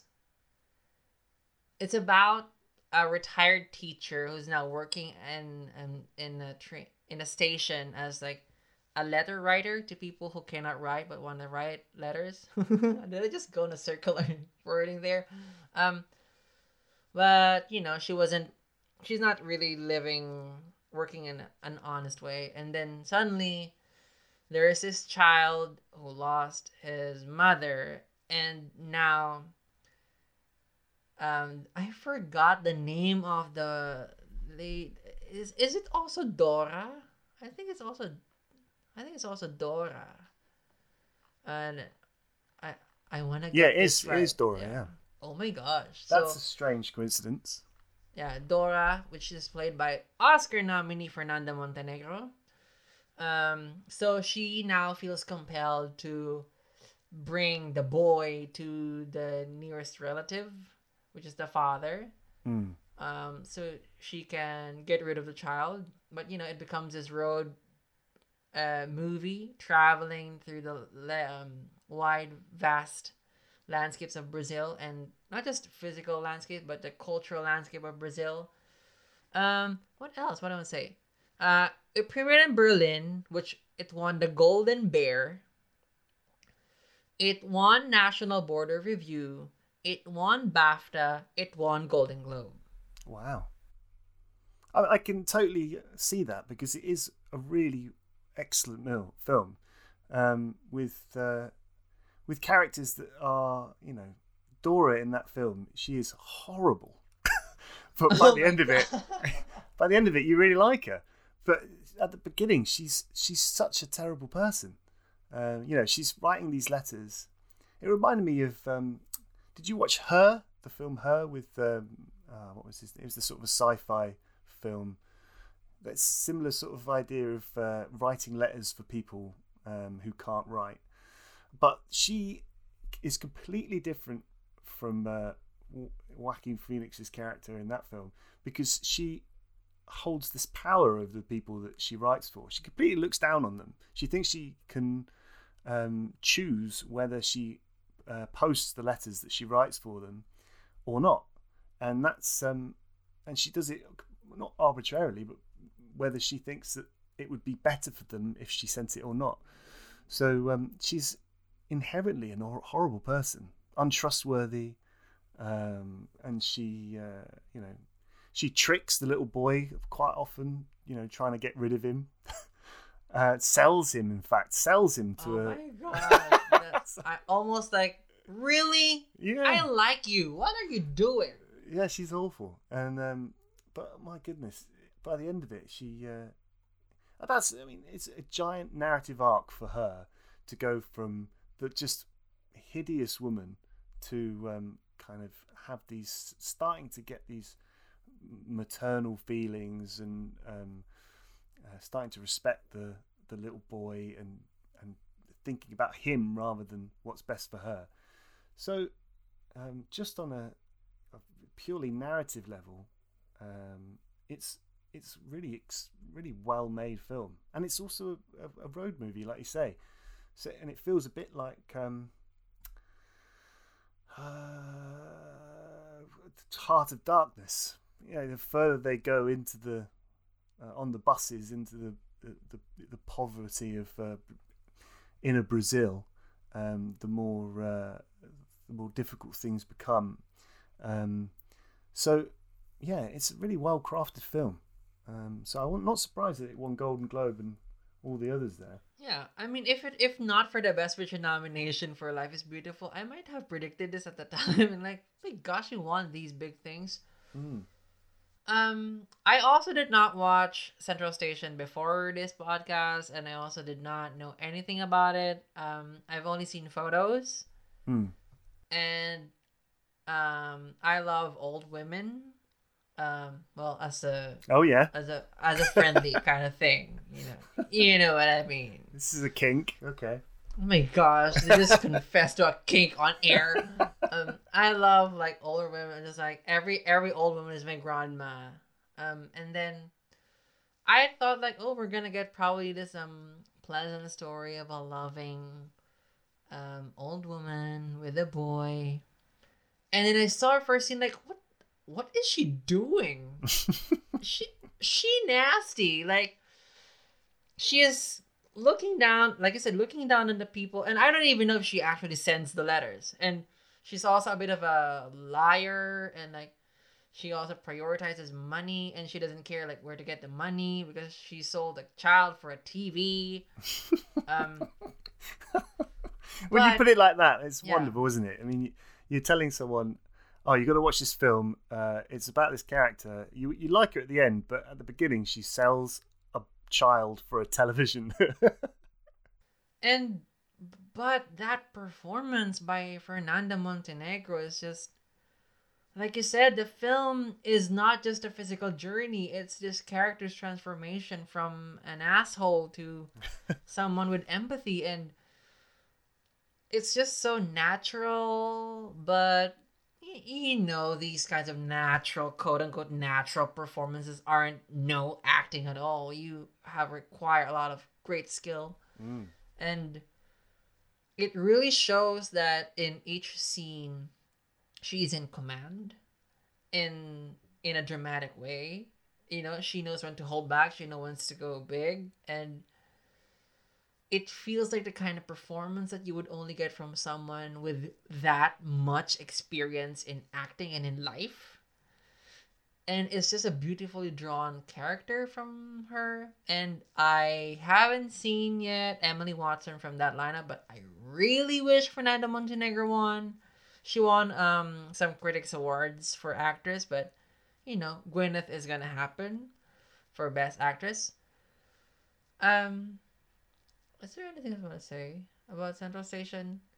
Um i really did not expect it to be such a journey and it is completely a character driven journey of these two characters at odds and then it they're just transformed at the end. And i don't want to say like in a cheesy way but i i love i love this character this performance and i really like the film. Um yeah from brazil and fernanda montenegro is now 91 years old Wow. and still active really? Crikey. and she actually was part of a TV series that was made during the lockdown because her daughter is a Cannes winning actress. So they made at home, like, can you make things at home now?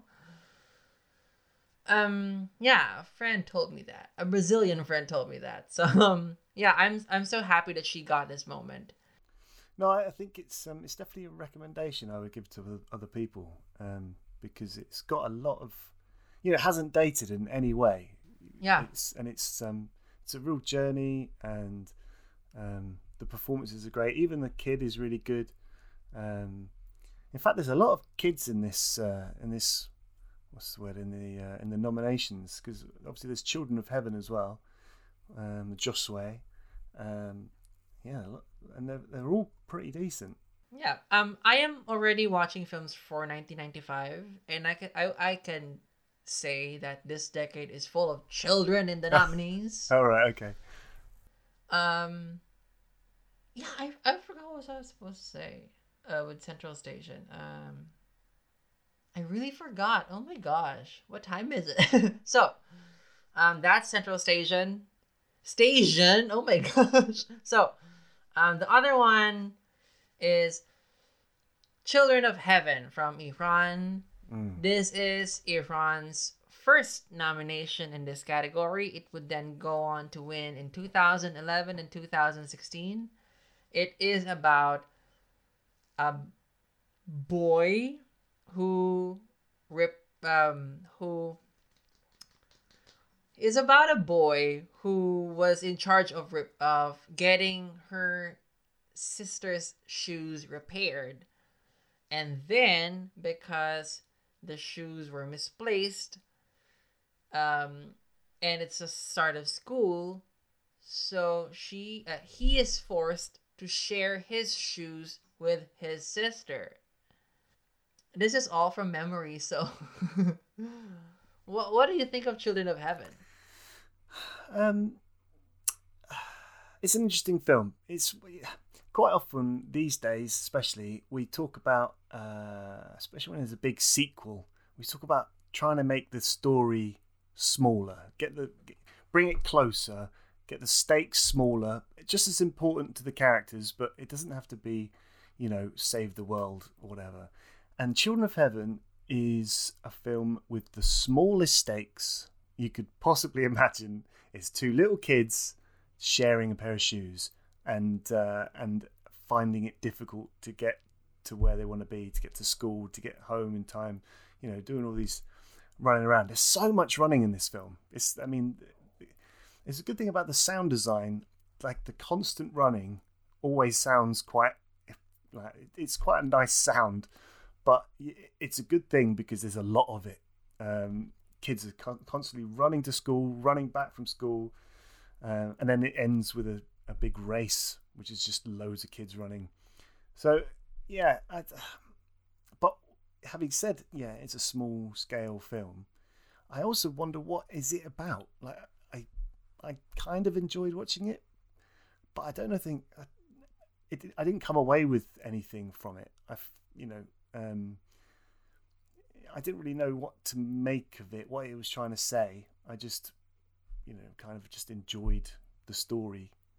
But I mean, do you, do you know what they? Is there something that it's trying to get over? I do feel it's about um, children um, trying to navigate poverty in their level Hmm. Because you know the father is struggling. I don't remember if there was a mother. Yeah, she's poorly all the time. She's um, got bad back or something. Yeah. So what we see is how those um how this pair of shoes that were lost is like such a huge thing for them. Uh, it's not even new; it's uh, just repaired, and how it reflects to their um, life in poverty and education, and how far children would go in this kind of world just to make ends meet. That's probably how I would read it. And I mean, um, that's that's a fair that's a fair analysis. Um, uh, yeah, it's it's an interesting film. The the other thing about it is it it begins with its inciting incident. In you know, Mhm. in terms of a story, generally you start with. I'm sure you know this, but um, generally a film starts with a normal, then something happens that makes that changes their lives, and then you see how they react to it. But there is no normal in this film because the first thing that happens is he loses the shoes, uh, and I found that gave it instantly. All the kids are really upset all the time. You know, from the get go, you don't see them. You know, having a life where they sort of play and have a nice time, or you know, maybe do, doing chores and things. But it's there's no um, there's no progression from uh, from from one state of affairs to another. It's just instantly, oh god, everything is terrible. you know, they're crying all the time. Mhm. You've lost my shoes. There's lots of crying, um, and I found that an interesting thing in terms of a plot uh, structural kind of point of view because it it did it did make clear to me why it's useful to have a, an inciting incident a little bit into the film. Mm-hmm. Mm, I see. Um, but, but I mean, I did like it. It's it was decent. It's well acted. I, th- well, the, the kids in it are um, they're okay. I saw your tweet saying you were really impressed with their performances, um, and uh, I don't Oh know. no. Did I miss that? Did I misread that? yeah, no. I, I think I said something on those lines. Yeah, I'm impressed. Yeah. The but if it, is- even if I didn't tweet it, I'm saying it right now. I'm Yeah. impressed. but the thing is, I've just watched for the um, for my international Oscar Showdown series, Slumdog Millionaire, and do you know what I mean? And those kids in it are just fabulous. Um, and and in fact, they're the best thing in the film. I, I think I prefer the early stuff in the film to Dev Patel's stuff towards the end because um, because those kids are just so full of charisma and and energy and um, you compare that to the kids in Children of Heaven, it's a world apart, isn't it? They're, they're it's a complete and they're both we're talking about kids in the most abject poverty um, and how they uh, how they react to being impo- impoverished and um, to see the slumdog kids running about playing cricket you know jumping into uh, latrines say it. Say it. Say it. Say it. Say it. I mean that that stuff is just brilliant, and um, yeah, it's Children of Heaven is very one note throughout. Mm. I I do get what you mean by by one note because even if I was impressed with the kids, especially the kid from the film, there were certain parts and I'm like,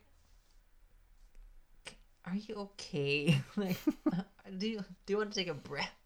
Um, yeah, it, the, the, at, on one point, like in terms of like plot wise, like you know, it wastes no uh, wastes no time, and like you know, the problem is the beginning.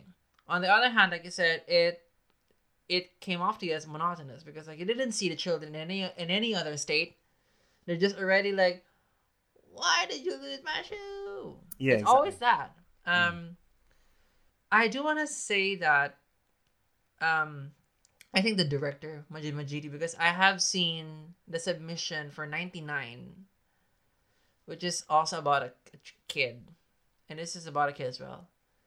I think he's really good in directing children and pr- proving these um heavy material and i don't know what is happening with these iranian submissions but i have seen four of the five submissions this decade by iran and three of them have kids in trouble right.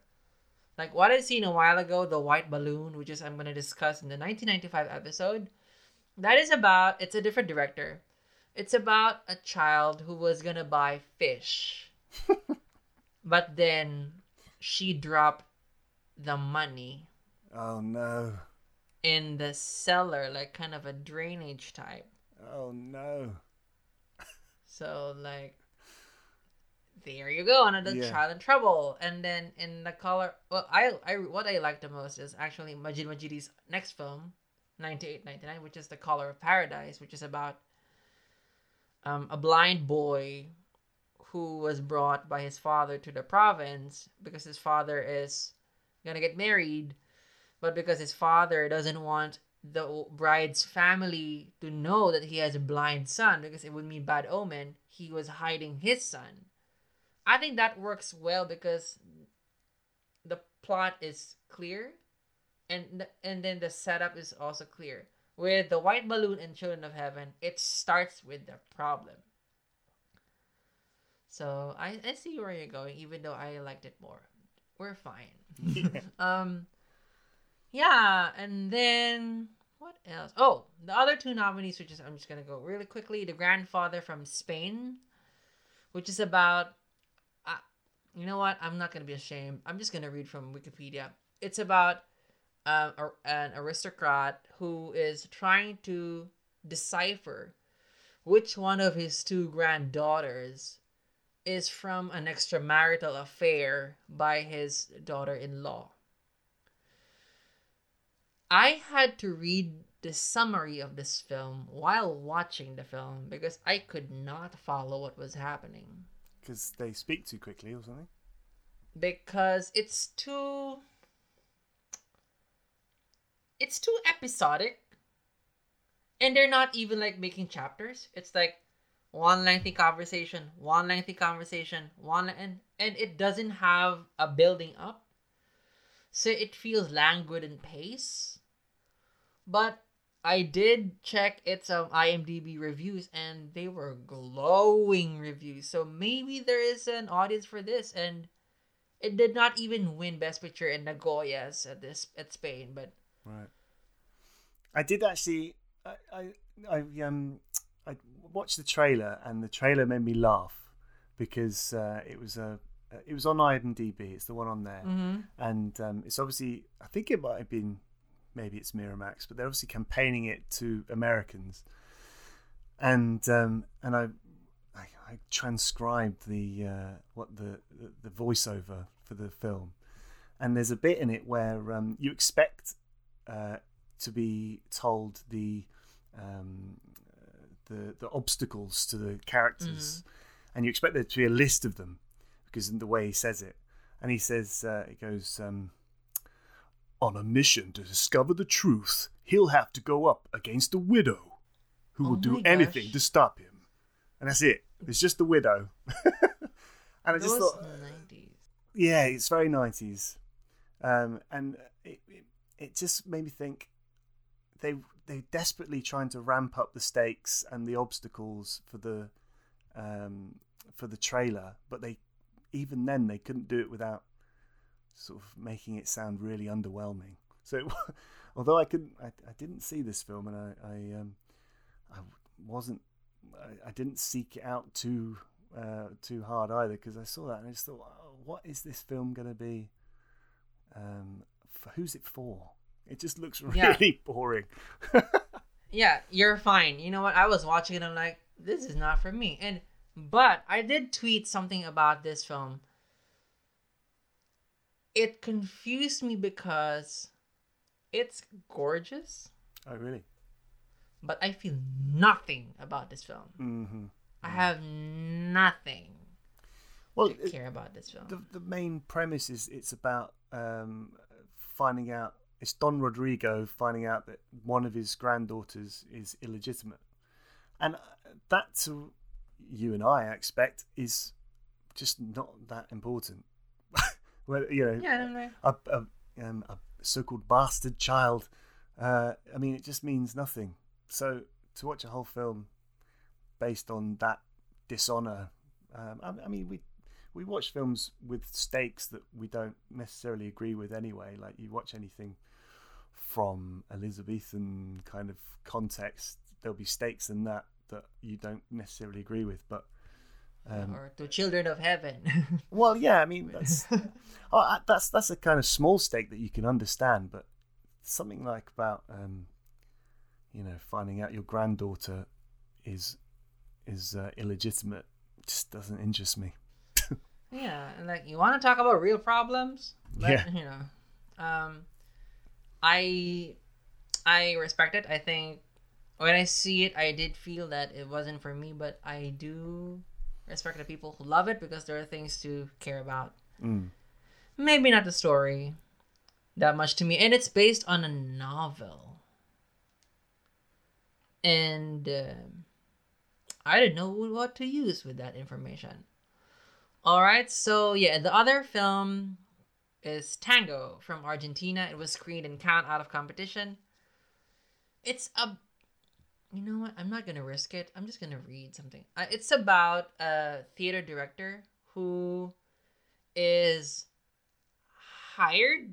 Am I right? Is hired to direct. Yeah, he's a theater director. He directs. He to direct this mixture of um, like this dance you know i i give up i need to search imdb for this i i saw i promise i saw it. I promise. Uh, It really stuck with you then, didn't it? um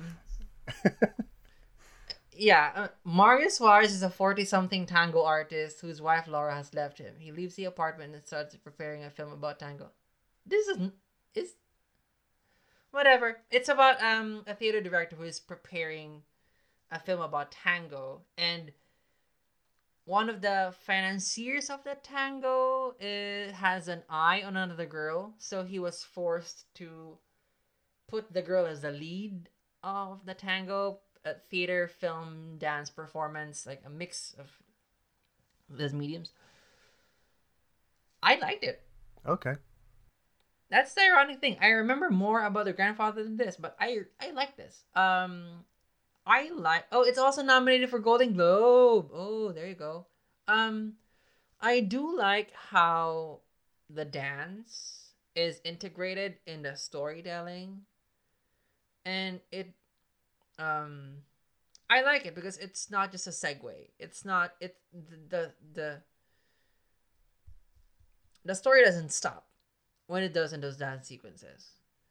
And it is beautifully filmed. If the cinematographer is Vittorio Storaro, which won cinematography for Apocalypse Now. Wow.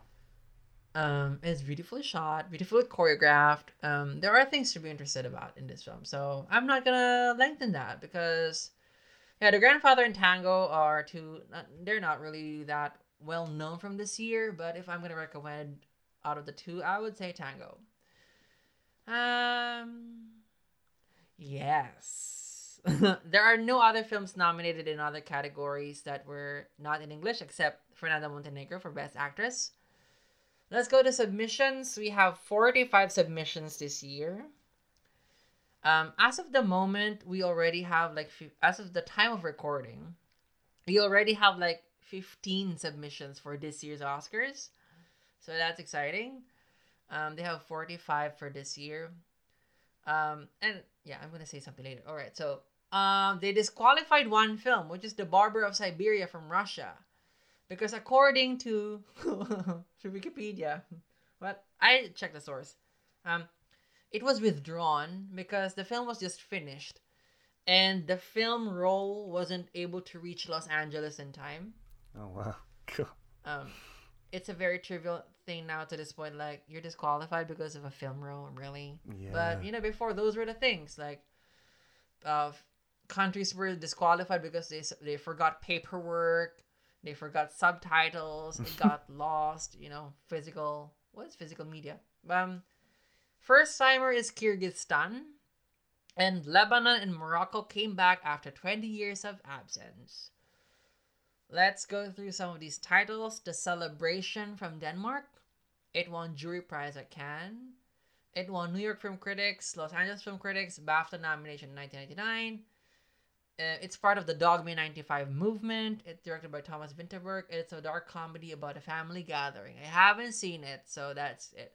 Um, we did mention one film uh, before the recording. Mm. Run Lola Run from Germany. It premiered in Venice. It was nominated at BAFTA in 1999. Do you want to tell what it- what is this about? Uh, I, it's from memory. I haven't watched it for a long, long time, but um, I remember being. I mean, it's just so full of energy and excitement. It's it's. Um, oh, let me remember. It's so there's Lola, and she she's in some sort of trouble, and I think uh, is that right? Is it her boyfriend is kidnapped or something, and she has to do something, um, in you know, a ticking clock, and it's about her um, achieving this goal. God, I can't remember it. I just remember that it it goes back to the beginning of the film a number of times, and she does things slightly differently. Like um, it's it's kind of like a sliding doors of um, uh, you know German thriller kind of thing, um, and it's got the if I remember correctly, it's the woman from um, the Bourne Identity. Um, the uh, the actress, she's Lola. Um, yeah, but it's then there's the, there's a sequence that's um, animated as well, and a kind of a um, yeah, it's a great film. I, but I haven't seen it since it was out, so I don't really remember it. Um, yeah, I'm I'm also trying to think like what was the crime? Um, yeah, like but you got it right. You know, Lola's boyfriend um is needs to drop off one hundred thousand Deutschmarks by in twenty minutes. So Right, she that's it. finds a way to get that money in three versions of the story. Mm. Um, one only one thing. I think that the was it inciting incident. The ins the it's not even inciting incident. There's just one thing that changes when she runs down the stairs, Mm. and it affects the rest of the of the versions of the story. Mm. Um, it I've been here, yeah, and the actress is Franka Potente, and yes, she is in the Bourne, the Bournes, um, the Bourne films. It's directed by Tom Tykwer. This film really goes around a lot in film school, Oh but yeah. I haven't seen it at the time. And it's so short, like it is 80 minutes. So yeah, like, I remember it being a really short film. It's an episode of Westworld, so there you go. it's that short. And I just watched it for this podcast. And I wasn't expecting anything. I didn't know anything. I just know there's a woman with red hair. And I was blown away by this film. I don't know if this would get nominated now. Certainly not before, because before they were more leaning into like more traditional types of films, and this was really experimental in terms of like form and structure. And Mm. but oh my gosh, this film really is. I'm shaking just talking about this film. I love this film. This is this is a freaking classic Mm. of just experimenting at the form of film. Mm. It's insane. Anyway, so yeah. Um also Show Me Love from Sweden. Its original title is fucking Amal. Um we know why that title was changed. Is that Um, true? it yes, that, the original title is fucking um, fucking. Wait, wait, wait. I'm just saying fucking now. I should censor myself at some point. It's it's it's it's it's, it's fucking. Yeah, show me love from Sweden. Its original title is fucking umul. oh, I think that's how you pronounce like the A with the dot. Uh, umul, fucking umul. Um, wow. it's about you can imagine the Yeah. nominees being read out, and he has to say that. And the nominees are fucking Amal from Sweden. And Amal is a town in Sweden. Right. That's why the town hated the title. Oh, It's really? like, fucking us? What? Yeah. But, you know, they use it as a promotion because, like, tourism started. It's about a girl who has a crush on another girl in their high school, but she hasn't come out yet. But they become friends. But they're hiding it because they want they don't want to be accused of being lesbians. This is a lovely one. Um I don't know if it would get nominated, but this is really lovely. It won the Teddy Award in Berlin, and in some circles of the internet, this is considered a queer classic, and it's just a very positive thing when when stories about queer stories usually end up in tragedy. This was really such a crowd pleasing film, Right, even okay. if it's in its modest intentions. I'm glad I caught it. It's very 90s though. I don't know what that means, but it's very 90s. Um, and you can see it as a fashion. But anyway, um, Eternity in a Day from Greece. It won Palme d'Or at Cannes. It's about famous writer bringing a young boy home. I was supposed to watch this, but I was tired. I did not push through. I'm so sorry. I know there are fans of this film. And then Flowers of Shanghai from Taiwan. It also premiered in Cannes, and it's about multiple stories in flower houses, which only means upscale brothels. Oh, okay. Oh. And then August 32nd of Earth from Canada. It won Best Actor the Un Certain Regard section at Cannes. It's directed by Denis Villeneuve. He's a hot property now, so Yeah. yeah. Oh, Dune was moved. Okay. And then The Dream Life of Angels from Cannes. It won Best uh, from France. It won Best Actress at Cannes. It's about two dissimilar girls. That's the only information I got. And then Jeans from India. It's a romantic comedy. and It's the most expensively made film in Indian cinema at the time. And then The Polish Bride from the Netherlands, which got a Golden Globe nomination. It's about a woman hiding from pimps in a farm, and then she falls in love with a farmer. Brilliant. That's a that's a storyline in something that I've seen before. Um, and then Terminus Paradis from Romania. It's won special jury prize. It's about a waitress and a swineherd. I don't know what to do with that information. and then Only Clouds Move the Stars from Norway. It won Crystal Bear at the Kinder Film Fest in Berlin. It is about an 11 year old girl in mourning, and Rosie from Belgium premiered at Toronto. It's about a teenage girl living with a dysfunctional family. Those last two films from Norway and Belgium got some really good reviews from critics at the time in the United States. So, and this was the time where, like, I'm checking here. Life is Beautiful premiered at Cannes. Central Station premiered in Berlin. Tango premiered in Cannes out of competition. Iran and the Grandfather didn't have one of those big film festivals. So this was the time when like you cannot premiere you can choose to not premiere in the film festival and you could probably get nominated because now I think with so many international feature films, you have to land like either Cannes or Ven- Venice or Berlin to get noticed. Right. Man, you know the submissions they were on forty five. Now it's ninety two, in the last year that Parasite won. So Wow. you have to stick out. And then just quick films that were not submitted.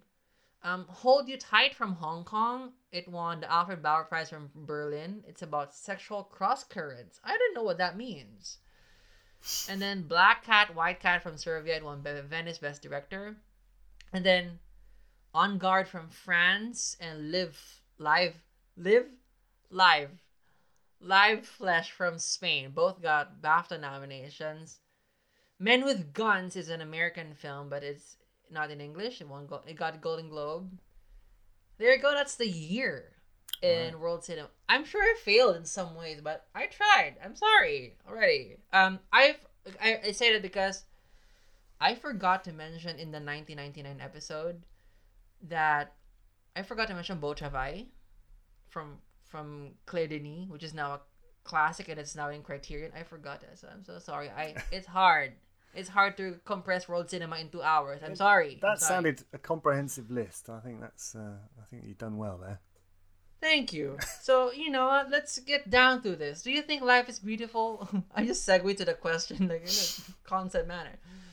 Do you think Life is Beautiful is a deserving winner of the best foreign language film category?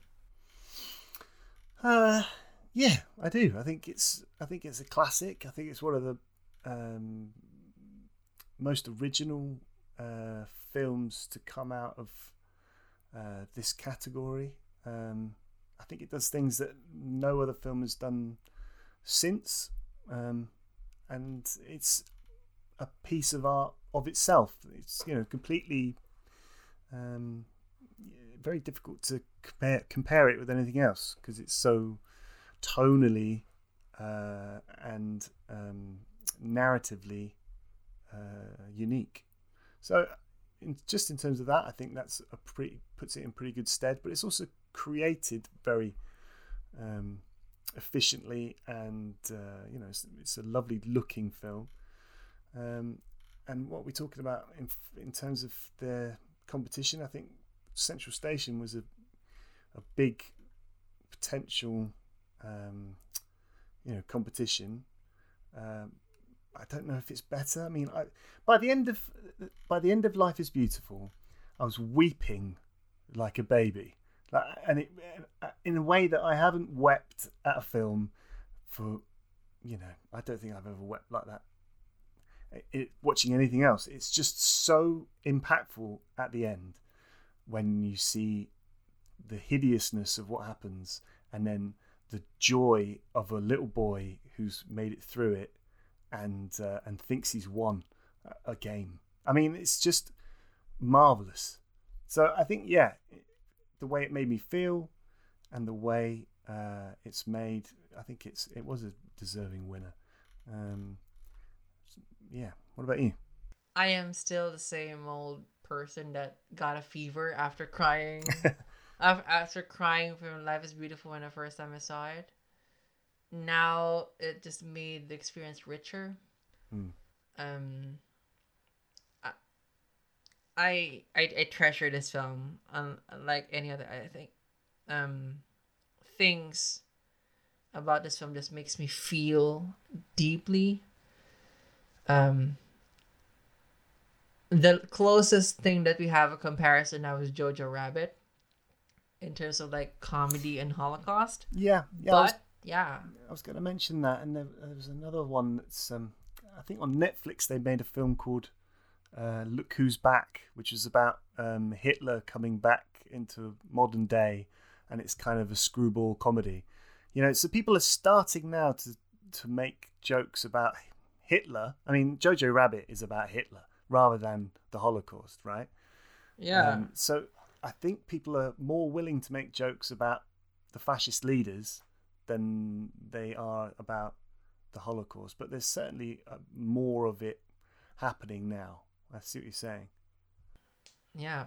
And if Jojo Rabbit was was really criticized now, I cannot imagine Life is Beautiful being released now. Yeah. People would read a synopsis without seeing it, like, oh my gosh, it's making fun of the Holocaust. Oh my Yeah. gosh, I'm canceling it. So That's right.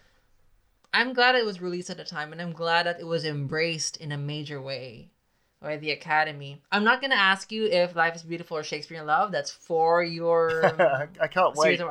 I'm really looking Yes. forward to writing that. It's going to be really uh, interesting because, well, I, I have to watch Shakespeare in Love again because uh, I, I don't remember it being, I don't remember it blowing it blowing me away. So um, I, it will be an interesting one to compare that with uh, with Life is Beautiful. Yeah, definitely. And um, you've seen three of the five. Uh, you said a while ago that you don't know if it's uh, Life is Beautiful is better than Central Station. I, do, I think it, I think it is, but in a, Oh, it is. I think it is better than Central Station. I just think, um, I mean, it's they're so different. But Life is Beautiful was more impactful, even i- even though I think um, Central Station is probably a, it's a more adult film. I suppose it's more um, uh, narratively complex. Um, Mhm. but yeah, I loved it, but I think probably Life is Beautiful is superior in, in a lot of ways. So just to just to be clear, so Cards on the in a table. ra- in a ranking, yeah, um, you're mm, because my five is the grandfather and my four is Tango. Your number three would be Children of Heaven. yes, Your number two would be, Central Station. and your number we have the same. Ta-da! I think. Oh it- my gosh. I don't think that that's a very controversial ranking. I think it's very. Um, I think they are quite obviously, um, you know, in that order because they're, they're just the way they make you feel. Um, you know, Children of Heaven is nice to watch, but it doesn't make you feel much. And Central Station Huh. more so and life is beautiful just makes you just rips your guts out um so yeah i think that's i think that's a um i think that's probably a, a good way of ranking them There you go. And um yeah, thank you so much for coming to this episode. It was really I mean, I've been talking to you for like months, like trying to, to find a film for us to talk. I'm so happy to have able to do this. i'm glad it's this film it's that that's um yeah really uh it's an honor to talk about this film um and uh and the ones that came around it because um it's just there's so much to talk about i noticed we've been talking for about over two hours Yeah, we're we're already longer than the film already. yeah so yeah um you're free to come back anytime. We can select the film together again to come back. Um can you tell our listeners again where can they find you and your work?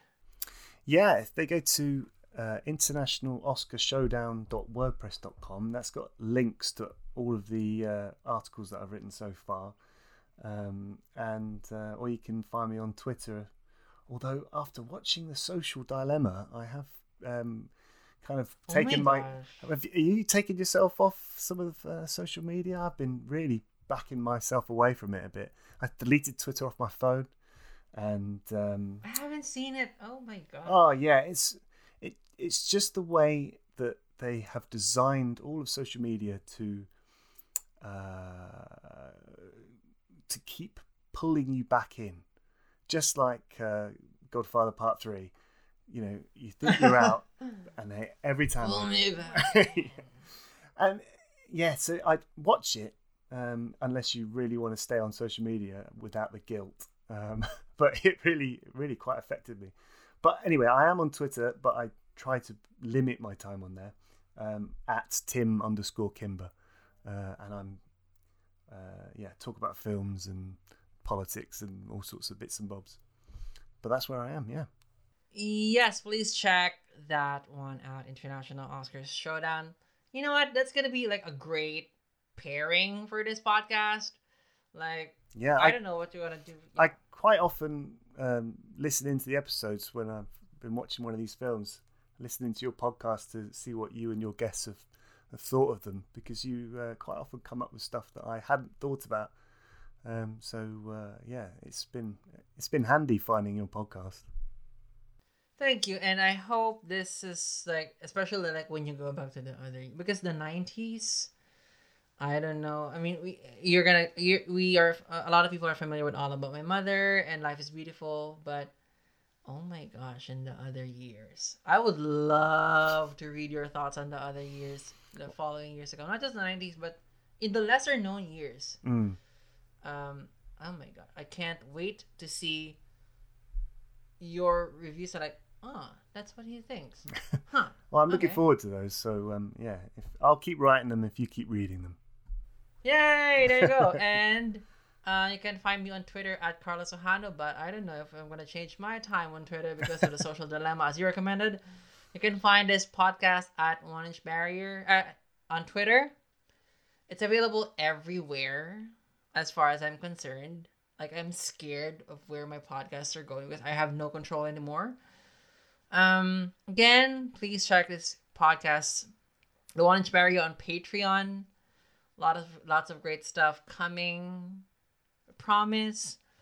Uh, this is a goodbye for now. Again, I hope you're all staying safe and staying healthy. And together, let us break the one inch barrier.